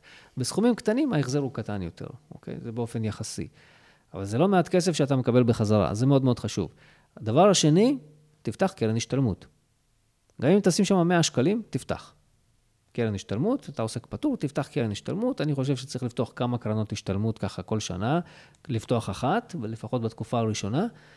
אה, כי יש לזה בהמשך הטבות אה, מיסוייות, יש לזה הטבות אה, מינופיות, יש הרבה דברים שאתה יכול לעשות עם קרנות השתלמות. שוב, ככל שתהיה על זה, אתה תגלה הרבה יותר דברים. אבל חיסכון פנסיוני, תעשה קבוע, 300 שקלים, קרן השתלמות, אם אתה יכול לעשות קבוע, תעשה גם 300 שקלים, ותעלה איתם. האפשרויות עבודה שתוכל לעשות עם קרן השתלמות הן מטורפות. אתה יכול לקבל מינוף שם בריבית מועדפת, ואתה יכול לנייד את הכסף, להזיז אותו, להשתמש בו מדי פעם. זה עולם אחר לחלוטין, נותן לך הרבה חופש בעתיד. אז קרן פנסיה, קרן השתלמות, אלה שני חסכונות שאתה צריך לעשות. לפני שאתה מתחיל איתם, כדאי שתהיה לך איזושהי קרן חירום, דיברנו על זה. בין 10 ל-30 אחוז, תתחיל להפקיד עד שתגיע לפחות לשתי משכורות באותה קרן. לגובה של שתי משכורות, לפחות. אני מעדיף שיהיה לך חצי שנה שם, אבל uh, שתי משכורות. תדאג שתהיה לך שם קופה של שתי משכורות למקרה חירום. וכל פעם תוציא, תכניס, תוציא, תכניס. חשוב מאוד גם להגדיר מהם אותם מקרי חירום שאתה תצטרך להוציא משם כסף, אוקיי? בוא נגיד שאם היום, אה, בוא נגיד, אתם מרוויחים, לא יודע, 10,000 שקל אה, בחודש, ואין לכם לפחות, לפחות את ה-20,000 שקל בצד, כן.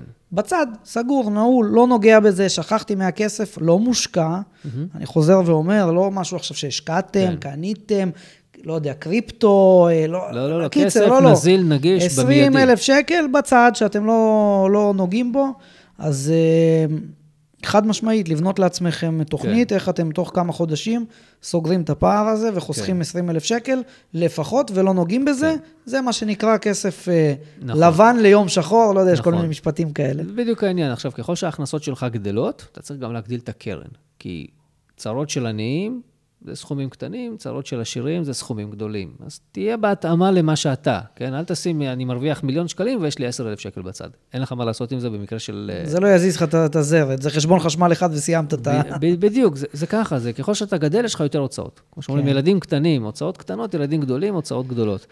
ככה זה גם בחיים העסקיים והפיננסיים, אוקיי? אז יש לנו קרן חירום, קרן פנסיה וקרן השתלמות. חובה, שיהיה לך את שלושת אלה, בשלב הראשון, עד שתתחיל למלא אותם. כל עוד לא הגעת שם ל...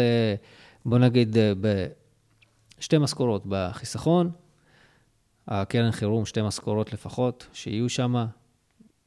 קרן פנסיה, לא הגעת ל-100,000 שקל, אין לך מה בכלל לחשוב על משהו אחר, אה, או אפיקים אחרים כמו אפיקים פנסיונים. למה? אם יש 100,000 שקל, מה עושים? ממשיכים להגדיל, אבל כבר מתחילים לחשוב אחרת, אוקיי? אתה צריך להגדיל את עצמך ולפזר את הכסף שלך בהרבה מאוד תחומים. זה כמו חיסכון, קרן פנסיה, קרן השתלמות, יש לך לא, פוליסות פיננסיות, קופות גמל להשקעה. לא, אם בתוך הקרן פנסיה, כאילו, אם יש מעל 100 אלף שקל, אז מה לא, בעצם? זה, זה בסך הכל, עד אז אין לך מה יותר מדי לשחק עם זה. אוקיי? כי יש כאלה אומרים, על, מתחילים לריב איתך על דמי ניהול, על ה-0.0 אה, משהו, אה, אוקיי, אוקיי. על כיסוי כזה או אחר. חבר'ה, תחסכו. כרגע תחסכו. אתם צריכים לבנות לעצמכם עתודה כלכלית, למקרה ותצטרכו לפרוש, תצטרכו לעשות משהו עם עצמכם בחיים, בין אם זה מקרים טובים או במקרים לא טובים. אתה צריך לחסוך. גם קרן השתלמות, אתה יודע, מתווכחים איתך על בין 0.7 ל-0.8 בדמי ניהול. יאללה, כי יש לך 10,000 שקלים, אתה יודע כן, כמה זה, זה לא בכסף? לא זה שתי אגורות, שלוש אגורות, על זה אתה מתווכח, כן. על זה אתה רב עם הסוכן לפעמים, אתה מבין? זה, זה מיותר. תחסכו, תחסכו, תחסכו, כמובן, לא להגיע למצב שאתה משלם מקסימום דמי ניהול. זה לא, אתה יכול לראות באינטרנט כמה דמי ניהול משלמים. קלי קלות למצוא את זה, קלי קלות להצטרף, לעשות השוואה זה מאוד מאוד קל. אבל זה שלושת הדברים הראשונים שאתה צריך לעשות. וברגע שהגעת לסכומים האלה, הגיע הזמן להגדיל את הקרן חירום. אני חושב שקרן חירום אתה צריך לפחות חצי שנה. אוקיי? כי יש מצבים כמו... כאילו שש משכורות. כן. בוא נגיד, אם בן אדם כן. שמרוויח סביב ה-10,000 שקל, כן. 60 אלף בצד. שקל שיהיה בצד בשביל שאתם תהיו בראש שקט, נכון. ולא כל דבר עכשיו יתפוס אתכם אה, נכון. עם אה, מכנסיים למטה. נכון, אבל שוב, זה למקרה חירום קיצוניים. מה זה מקרה חירום קיצוני? לא זה... חופשה באילת עכשיו בדיוק. ב-30 אלף שקל. בדיוק. למרות שזה יכול להיות, אם זו הזדמנות, אבל אתה תצטרך למלא את הקופה בהתחלה. נכון. כי יש כאלה שמרוקנים את הקופה ולא מחדשים אותה. אנחנו צריכים לרוקן ולמלא, ולהגדיר מהם אותם מקרי חירום. כי אני מסתכל על זה כ- כ- כאל קופה לניצול הזדמנויות, אוקיי? כי תמיד יש לך מישהו שפתאום לחוץ על משהו ולמכור אותו או להיפטר ממנו, ובמקרה אתה שם עם הכסף. הרבה יותר קל לקנות משהו כשיש לך את הכסף, ולא משהו שאתה צריך ללכת ולהתחנן לבנק. נכון. אוקיי? זה הרבה יותר קל. שדרך אגב, היום אתה יכול לקנות משרד עם 300 אלף שקלים, ואם יש לך 60-70 אלף שקל בצד, קל מאוד לקבל מימון נוסף ולקנות, למשל, אתה מבין? כי זה, זה מאוד קל. אז אה, זה שינוי חשיבתי למ- למצב של אה, במקום להיות מגיב לסיטואציות, להיות יוזם, לצפות אותן מראש, להגיד, אוקיי, זה יכול להיות, זה יכול להיות, זו ההוצאה שלי, זו ההכנסה שלי. להיות צופה. תנסה לצפות את הדברים האלה מראש, וכשאתה צופה מראש, אתה גם מתארגן מראש. ואז אתה הופך להיות ווינר. אתה הופך להיות לאדם שאתה לא יכול להפתיע אותו ולעצור אותו בשום דרך, כי הוא מוכן. אתה חייב להיות מוכן לכל תרחיש. ואחד התרחישים המאתגרים, הקשים והמפחידים זה כסף, כי אף פעם לא דיברו איתנו על כסף.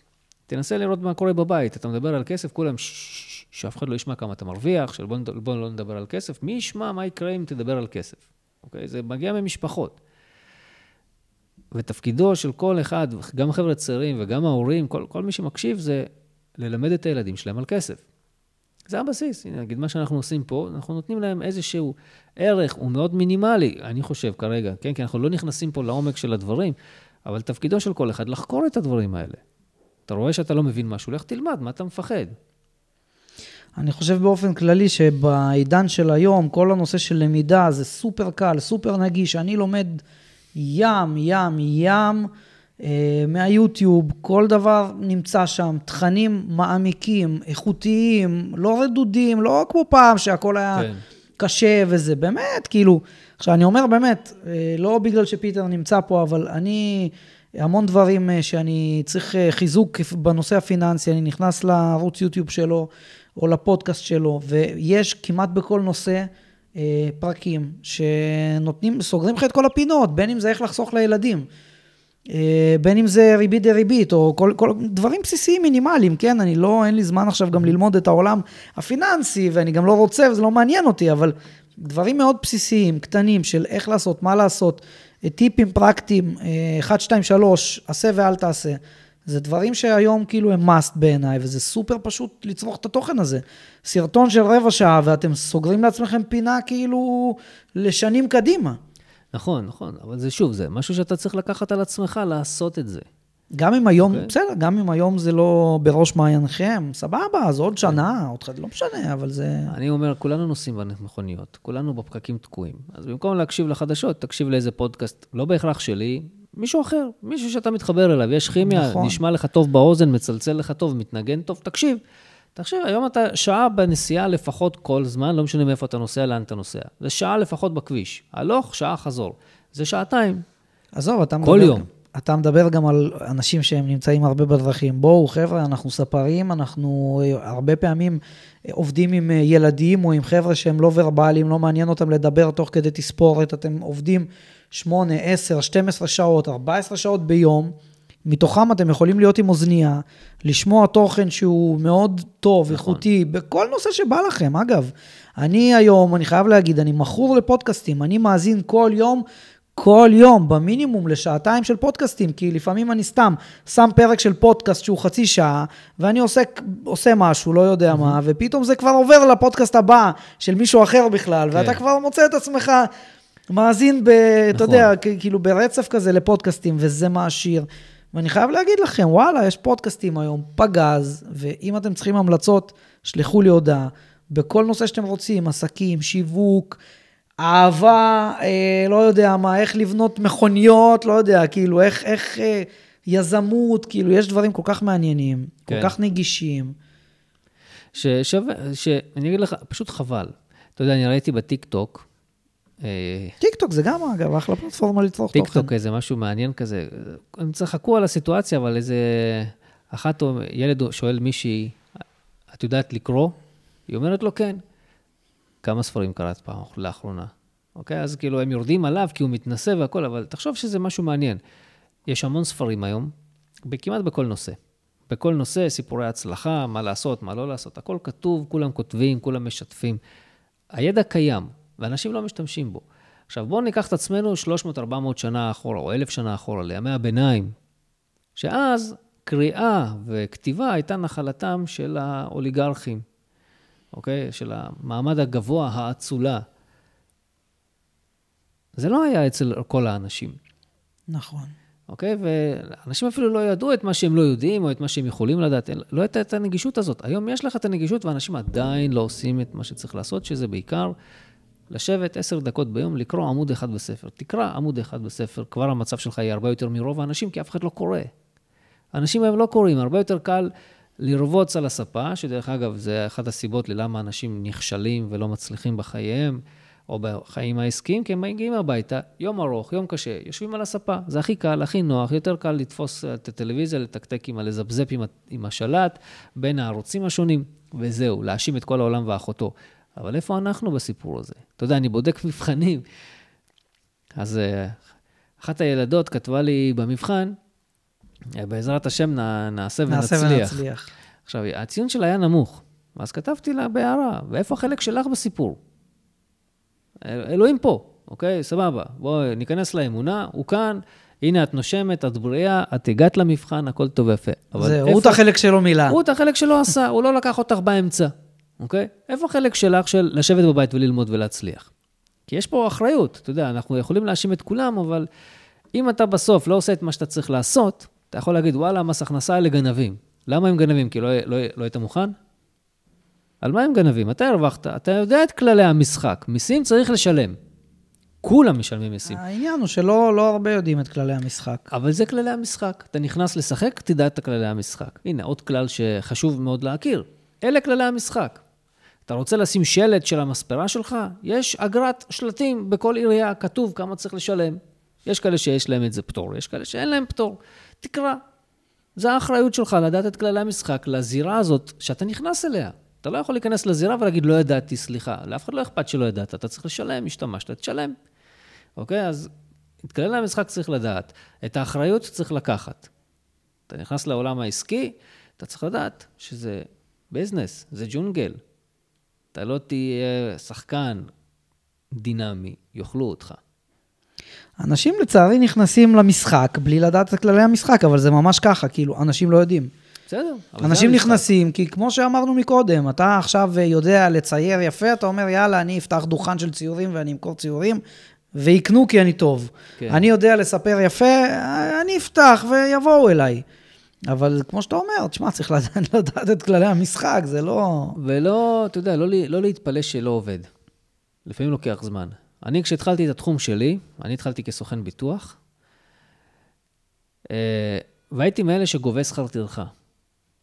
ואני, המסר העיקרי שקיבלתי מכל סוכני הביטוח שהקיפו אותי, זה שזה לא יעבוד. למה? ש... ככה אמרו, אנשים רגילים שהעמלה של הסוכן מגיעה מעמלות, אף אחד לא ישלם לך שכר טרחה, לא אובייקטיביות אוקיי. ודברים כאלה. אמרו לי, זה לא יעבוד. אמרתי, בסדר, אני לא מתנגד למודל הזה, אני רק מוסיף מודל נוסף. אם הלקוח יבחר במודל הנוסף, מה טוב. ולקח לי חמש שנים. חמש שנים לבדל את המודל הזה, חמש שנים לשפר אותו וכאילו לחזק אותו, את המודל הזה שנקרא גביית שכר טרחה מלקוח. והיום ההכנסות שלי מתחלקות לחצי-חצי, חצי משכר טרחה וחצי מעמלות. אוקיי? וזה לוקח זמן. עכשיו, זה ש... משהו לא עובד, זה לא אומר שעשיתי את מה שעשיתי לפני מלא שנים, כן? התחלתי ב-2014. אני כל הזמן שיניתי את מה שאני משווק, איך שאני משווק, איך אני מדבר, איך אני נראה, מה אני עושה. היום אני עושה אין ספור פעולות. תרשום את השם שלי בגוגל, שלושה ארבעה עמודים של חיפוש בגוגל, אתה תמצא אותי, אם אתה רושם את השם שלי. אתה תמצא מלא תוכן ומלא חומר. אני עושה מלא דברים. למה אני עושה את כל מה שאני עושה? כי אני רואה שזה עובד. ואם יש משהו שלא עובד, אני משנה אותו. אבל מה שעשית עדיין נשאר. יש לך חותמת דיגיטלית מאוד רצינית, אוקיי? אתה צריך להיות דינמי כל הזמן. ואין מה לעשות, אתה פותח מספרה, בסוף נפתחת לך מספרת מתחרה ממול, אז מה, אתה נשאר קבוע? לא, אתה צריך לשנות אסטרטגיית שיווק, אתה צריך לעשות, אה, לעשות הכל שונה.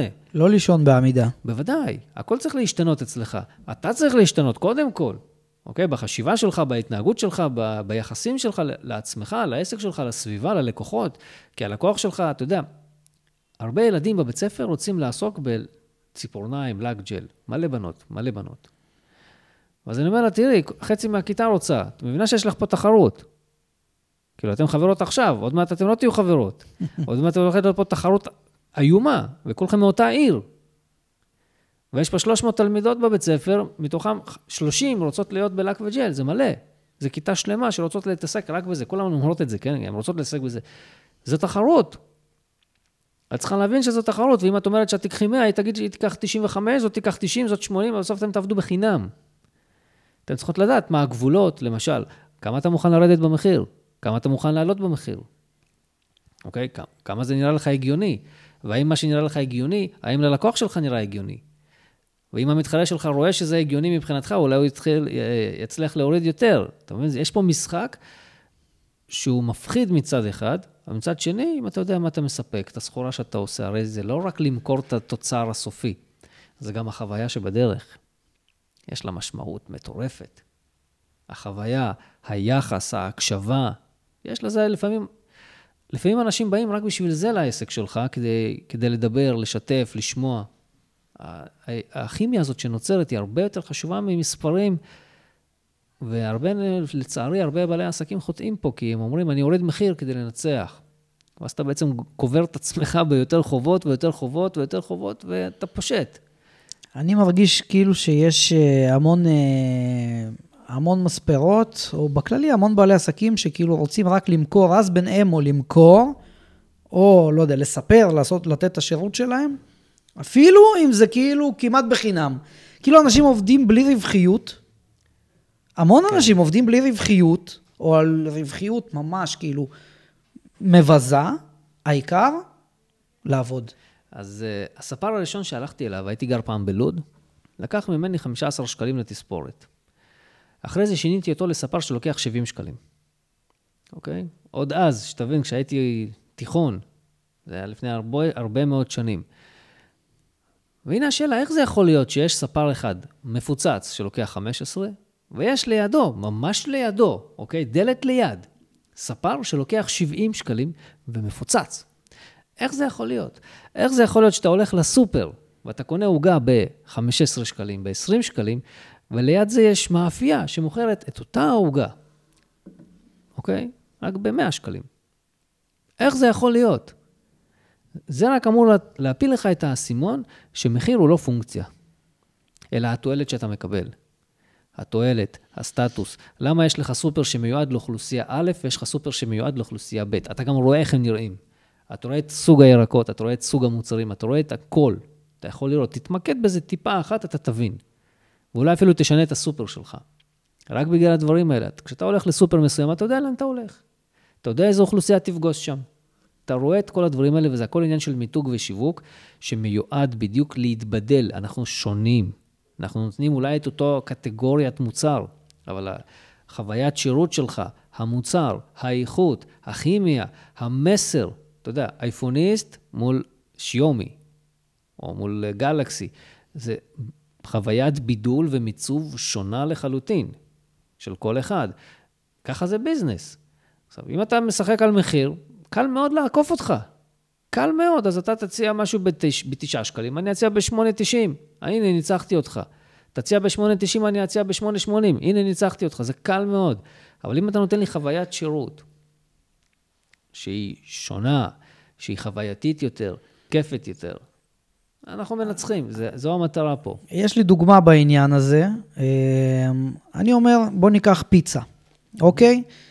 יש לך פיצריה שגובה 30 אמ, שקלים עבור פיצה משפחתית, אוקיי?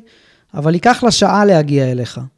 ויש פיצריה שגובה כפול 2, 60 שקלים עבור אותה פיצה, אבל תוך רבע שעה זה אצלך.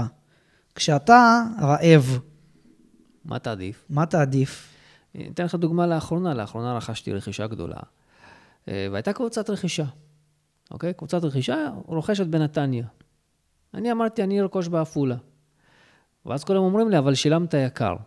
אמרתי להם, סבבה, אבל בואו נשקלל את כל ההוצאות. אני פעם בשנתיים אצטרך לעשות uh, תרגול, אימון, כל מיני דברים כאלה ואחרים. אז אני אצטרך לנסוע לנתניה בשביל הדבר הזה. נסיעה בשבילי לעיר אחרת, מעפולה, זה זמן, זה צריך לשריין את זה ביומן, זה חתיכת נסיעה, זה פקקים, זה זמן עבודה שנשרף. לעומת זאת, אני יכול ללכת פה. לשתי דקות לעשות את, את האימון שאני צריך לעשות, וסיימתי. Okay, אוקיי? אז שילמתי פעם אחת טיפה יותר גבוה, אבל במצטבר לאורך השנים אני חוסך המון. מה גם אם אני צריך שאלה, תשובה, זה פה נגיש, אני לא צריך לנסוע. כן. תמיד יש משהו כאלה, אנחנו צריכים לקחת את זה בחשבון. אני, סליחה על ההתבטאות, לימדו אותי שזול לא סתם מתחיל באות זין. צריך לקחת את זה בחשבון. לא כל דבר כשזול, צריך לרוץ לקחת אליו. לפעמים זה חתול בשק, לא רוצים להתעסק עם הדברים האלה. נכון. לא תמיד. כן, לפעמים יש מחירים נמוכים, וזה על הכיפאק.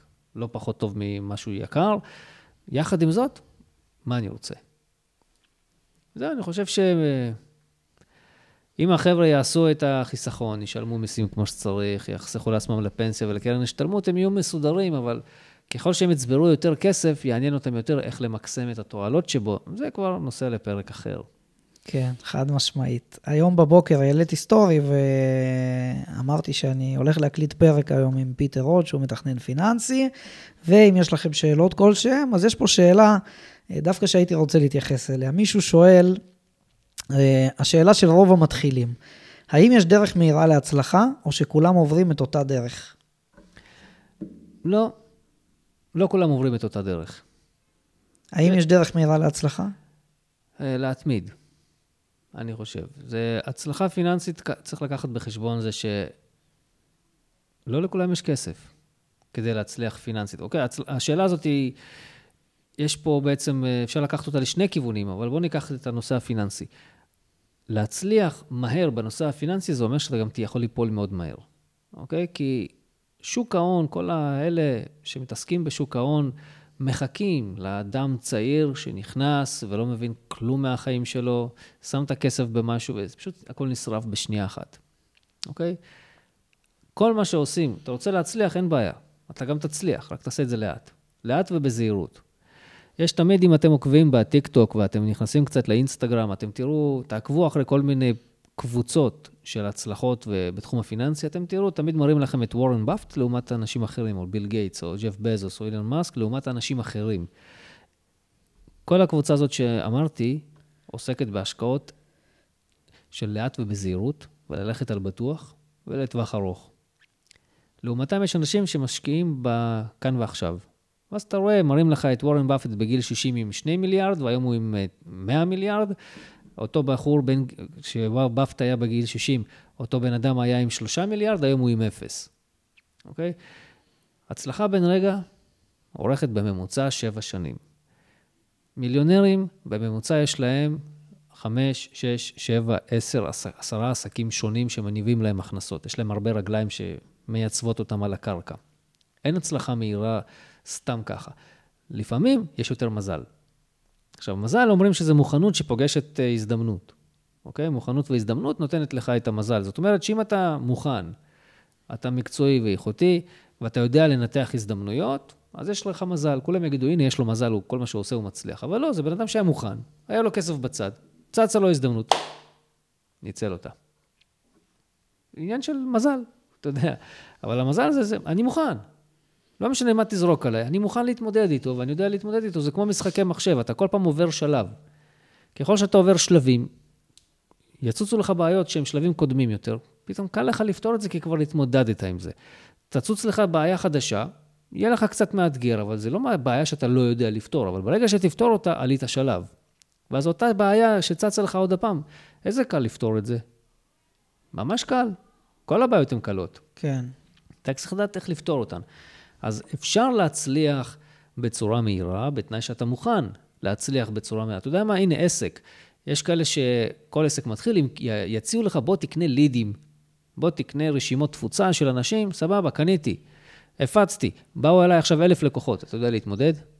כנראה שלא. בעיה, סתם בזבזת כסף. אוקיי?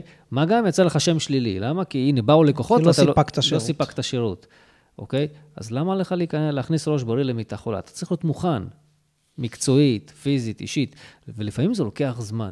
נכון. לפעמים, אני חושב גם שהרבה הרבה אנשים עושים דברים שהם לא בשלים לעשות אותם עדיין. נכון. זאת אומרת, אני חושב שעדיף ללכת באמת, לעשות את הדברים, כל אחד בקצב שלו, להתבשל עם עצמו, להיות בשל, להיות, אה, זה, אתה יודע, לפעמים אני רואה המון, במיוחד בדור הזה של האינסטגרם, טיק טוק, המון אה, בכל התופעת המנטוריאדה וכל הדברים האלה. המון אנשים עושים דברים שהם לא בשלים עדיין, שהם נ- עדיין לא עברו מספיק. בוא ניקח את זה אפילו מעולם הכושר. אתה יכול להיכנס היום לחדר כושר ולשאול את המאמן, אה, האם אפשר לעשות ריבועים בבטן הכי מהר שיש? תוך יום, יומיים, חודש, שבועיים?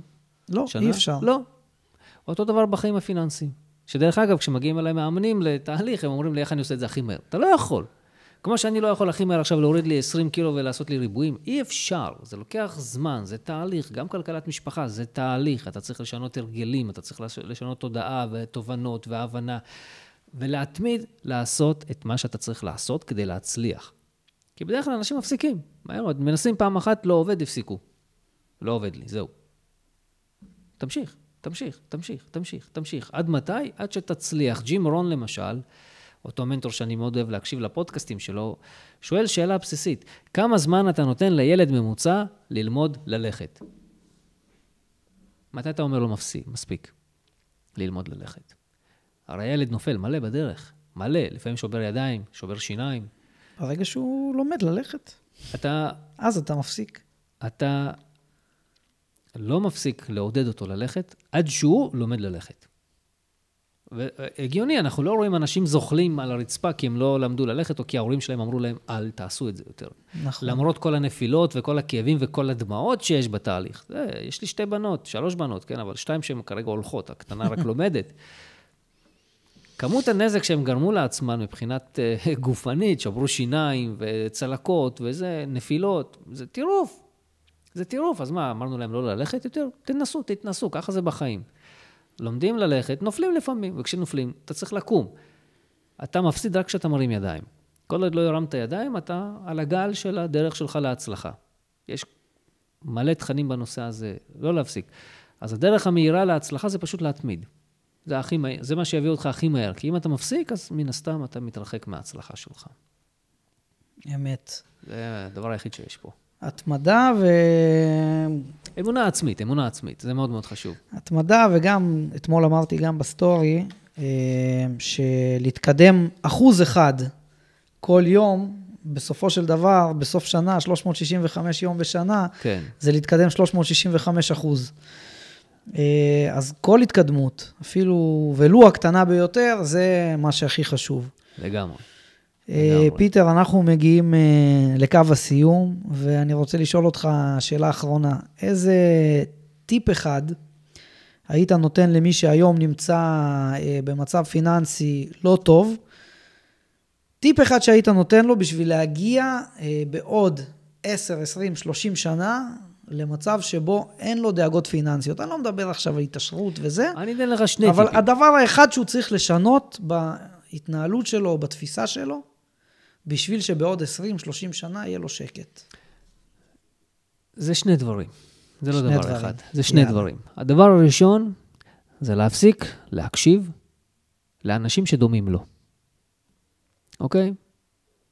בדרך כלל יש דבר כזה שנקרא חוק הממוצע החברתי. אתה מכיר את החוק הממוצע החברתי? חוק הממוצע החברתי אומר, תראה לי מי החברים שלך, אני אגיד לך מי אתה. אז אם אתה מסתובב עם אנשים שדומים לך מבחינת ההצלחה, אז מן הסתם אתה תהיה כמוהם. בממוצע, כי דומה מושך דומה, כמו שאומרים, אוקיי? אתה מושך את הדומים אליך, אליך. אז תשנה את הסביבה. תתחיל מזה שלא תקשיב להם באיך להצליח ואיך לעשות כסף, כי אתה רואה שהם לא עושים כסף. אז תפסיק להקשיב להם. ודבר שני, זה תתחיל להקשיב לאלה שכן עושים כסף. אוקיי? יש מלא אנשים שכן עושים, כן מצליחים. הדבר הפשוט ביותר שאתה יכול לעשות, אם אין לי אנשים כאלה בסביבה שלי, תמצא. תמצא. יש קבוצות וואטסאפ, יש קבוצות אה, פייסבוק, יש טיק טוקים, יש אינסטגרמים, מה שאתה רוצה. תשלח הודעה לבן אדם שאתה רואה שהוא מצליח, בוא תגיד לו, בוא ניפגש לקפה, אני מזמין. בוא, אני מזמין אותך לקפה, אני רוצה לשמוע. אגב, הפעם הראשונה שבאמת נפגשנו, זה אני טחנתי לך את הערוץ יוטיוב, ראיתי כמה סרטונים, וזה מאוד התרשמתי, ובאחד הסרטונים ראיתי שאתה מעפולה. כן. וגם אני מעפולה, ואני זוכר ששלחתי לך הודעה ואמרתי, וואלה, אתה עושה אחלה עבודה. ומשם בעצם, אה, נכון. משם יצרנו קשר, ואפילו נפגשנו לכוס קפה. והנה, אפילו אנחנו מקליטים היום פרק בפודקאסט, וחבר'ה, אין מה לעשות. סביבה מנצחת זה חשוב, ומי שאין לו את נכון. הסביבה הזאת, שייצור אותה. נכון, זה משהו שאני עושה כל הזמן. אני, ברגע שאני, אני נפגש עם מלא בעלי עסקים כל הזמן, וכשאני רואה בעל עסק, שאני יכול לקבל ממנו איזושהי תועלת, לפחות תובנה כלשהי, אתה יודע, אומרים שההבדל בינך העני לבין, לבינך העשיר זה עניין של כישור חיים אחד שאתה יכול לגלות אותו. תגלה עוד משהו אחד בחיים שאתה לא יודע לעשות, ואתה תעשה אותו, ואתה יכול להיות מיליונר. עניין של כישורי חיים. אז אני פוגש אנשים, אני אומר להם, בוא, קפה, אני מזמין. קפה, ארוחת צהריים, זה לא משנה, אני רוצה שהוא ידבר. אתה מבין? אני רוצה לשמוע מה הוא יודע, מה הוא אומר, מה הוא התנסה, מה הוא עבר, מה הוא יודע שאני לא יודע, אוקיי? זה עניין של ידע. הרי לא יכול להיות ש-95% מהאנשים בעולם מרוויחים פחות ממה שמרוויחים ה-5% מהאנשים העשירים בעולם. לא יכול. להיות, אבל זה המצב. ואומרים כאן תמיד, בואו נפזר את כל הכסף שווה בין שווה בין כולם, ומה אומרים שיקרה? אותו דבר. תוך זמן קצר מאוד, ה-95 יהפכו להיות אותם 95, כי אלה יודעים לעשות כסף ואלה לא יודעים לעשות כסף. אז בואו נלמד איך עושים את זה, בואו נשאל את השאלות הנכונות. שיכול להיות גם את זה אנחנו לא יודעים לעשות. אז בואו נקשיב לאנשים. הקשבה, נקשיב, נשמע מה יש לו להגיע, מה הניסיון שלו, מה הוא עבר בחיים, איך הוא הבין שזה מה שצריך לעשות, איך הוא יודע את זה, מאיפה הוא למד. אני שומע פודקאסט, בפודקאסט הוא אומר, קראתי ספר. אני קונה את הספר. בספר אני קורא שהוא הקשיב למישהו אחר, או שהוא קרא ספר אחר. אני קורא עוד פעם ספר, ואז אני הולך אחורה ואחורה ואחורה, ואני קורא רעיונות. יש מלא רעיונות. קחו אחד, תנצלו אותו, בסוף זה יעבוד. זהו. איזה יופי של תובנה. זו, באמת. זו התובנה שלי מהחיים האישיים שלי, כן? אני באתי ממשפחה מאוד ענייה, אבל ממש ענייה. הייתי מאלה שלא הולכים לטיולים שנתיים כי אין כסף. הייתי עם חולצת בית ספר אחת, שאיך שהייתי מגיע הביתה מוריד אותה, אמא שלי הייתה מכווסת, הייתי שם אותה יום למחרת. הייתי במשפחה מאוד ענייה. ואז שאלתי, אוקיי, למה הם כן ואני לא? מה שונה? מה הם עושים שאני לא עושה?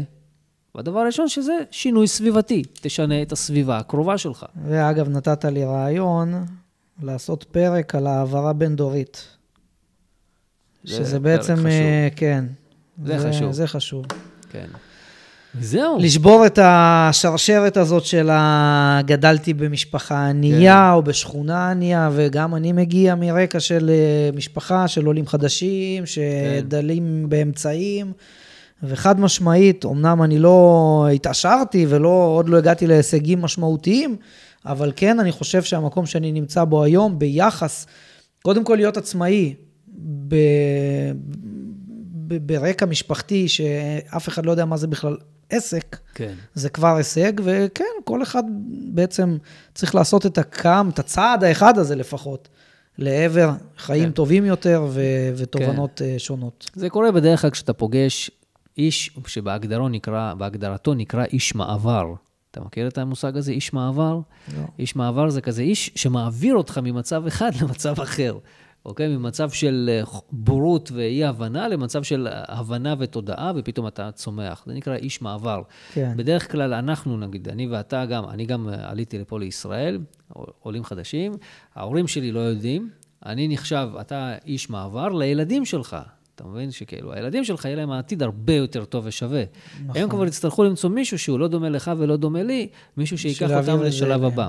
זה כמו שיש לך מאמן כדורגל, שיודע לאמן אותך לשחק בליגה הארצית. אבל אתה צריך ליגה בינלאומית, אז מתישהו המאמן הזה צריך לוותר ולשלוח אותך הלאה. אוקיי? אז אה, זה שלבים מאוד מאוד חשובים בהתפתחות של בן אדם, להגיע ממצב א' למצב ב'. ובגלל זה אני אומר, צריך לשנות סביבה, כי המשפחה לפעמים מחזיקה אותך מאוד מאוד חזק. אוקיי? ואתה צריך לדעת לשים את המשפחה בצד ולחשוב מה טוב לי כ- כאיש מקצוע, מה אני יודע לעשות, מה אני יודע ל- לספק, להאמין בזה ב-100% וללכת על זה בכל הכוח. ולא לוותר, זה הדבר החשוב ביותר, לא לוותר, כי השנה הראשונה היא מאוד מאתגרת. וזהו, חד משמעית. זהו.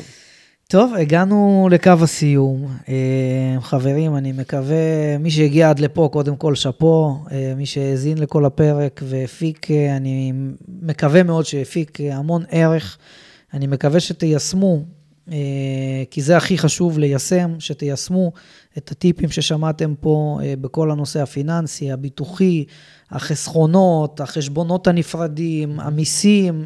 מקווה שזה נתן לכם קצת השראה. פיטר, איך אפשר למצוא אותך?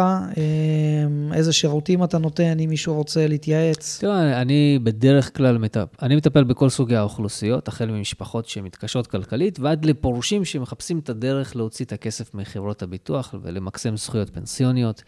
קל מאוד למצוא אותי. אתה יכול לרשום את השם שלי, פיטר הוד, בגוגל, או לרשום כוכב פיננסי בגוגל, אתה תמצא את כל התכנים שאני מייצר. אה, תצטרפו לערוץ היוטיוב, כי שם באמת יש תוכן מטורף, מדהים. מטורף. זה מאות שעות, או לדעתי אלפי שעות. כמות ההאזנות שיש לי זה כמות ההאזנות מטורפת, זה 14-15 אלף איש בחודש מאזינים לתוכן. וואו. זה טירוף, כן? זה מלא תוכן, מלא מידע, ואנשים יכולים לעשות הרבה מאוד כסף רק מהתוכן. יש לי אפילו פרק של איך 11 דרכים לעשות כסף מהבית. אז uh, מי שלא מחפש עוד דרכים לייצר עוד הכנסות, uh, בכיף ובאהבה, הכל חינם, תנצלו את הדבר הזה, הוא חינמי. חד משמעית, תיכנסו ממש ממש עכשיו ליוטיוב, תרשמו כוכב פיננסי, תלחצו על הכפתור האדום, הרשמה למינוי. כן. אמ, ותמשיכו לצרוך תוכן אה, בריא, בריא למצב הפיננסי שלכם וכמובן לחיים ולאורך החיים שלכם. אמ, אני הייתי בוריס, הפודקאסט ישיבת צוות. תודה. תודה לבוריס על זה שהזמנת אותי, לא, לא מובן מאליו, אבל חשוב מאוד לקהילה, כל הכבוד לך על העבודה שאתה עושה. תודה רבה. תודה רבה, תודה שהגעת. אה, וזהו, שיהיה המון בהצלחה לכולנו, והמשך אחלה יום שבעולם. יאללה ביי.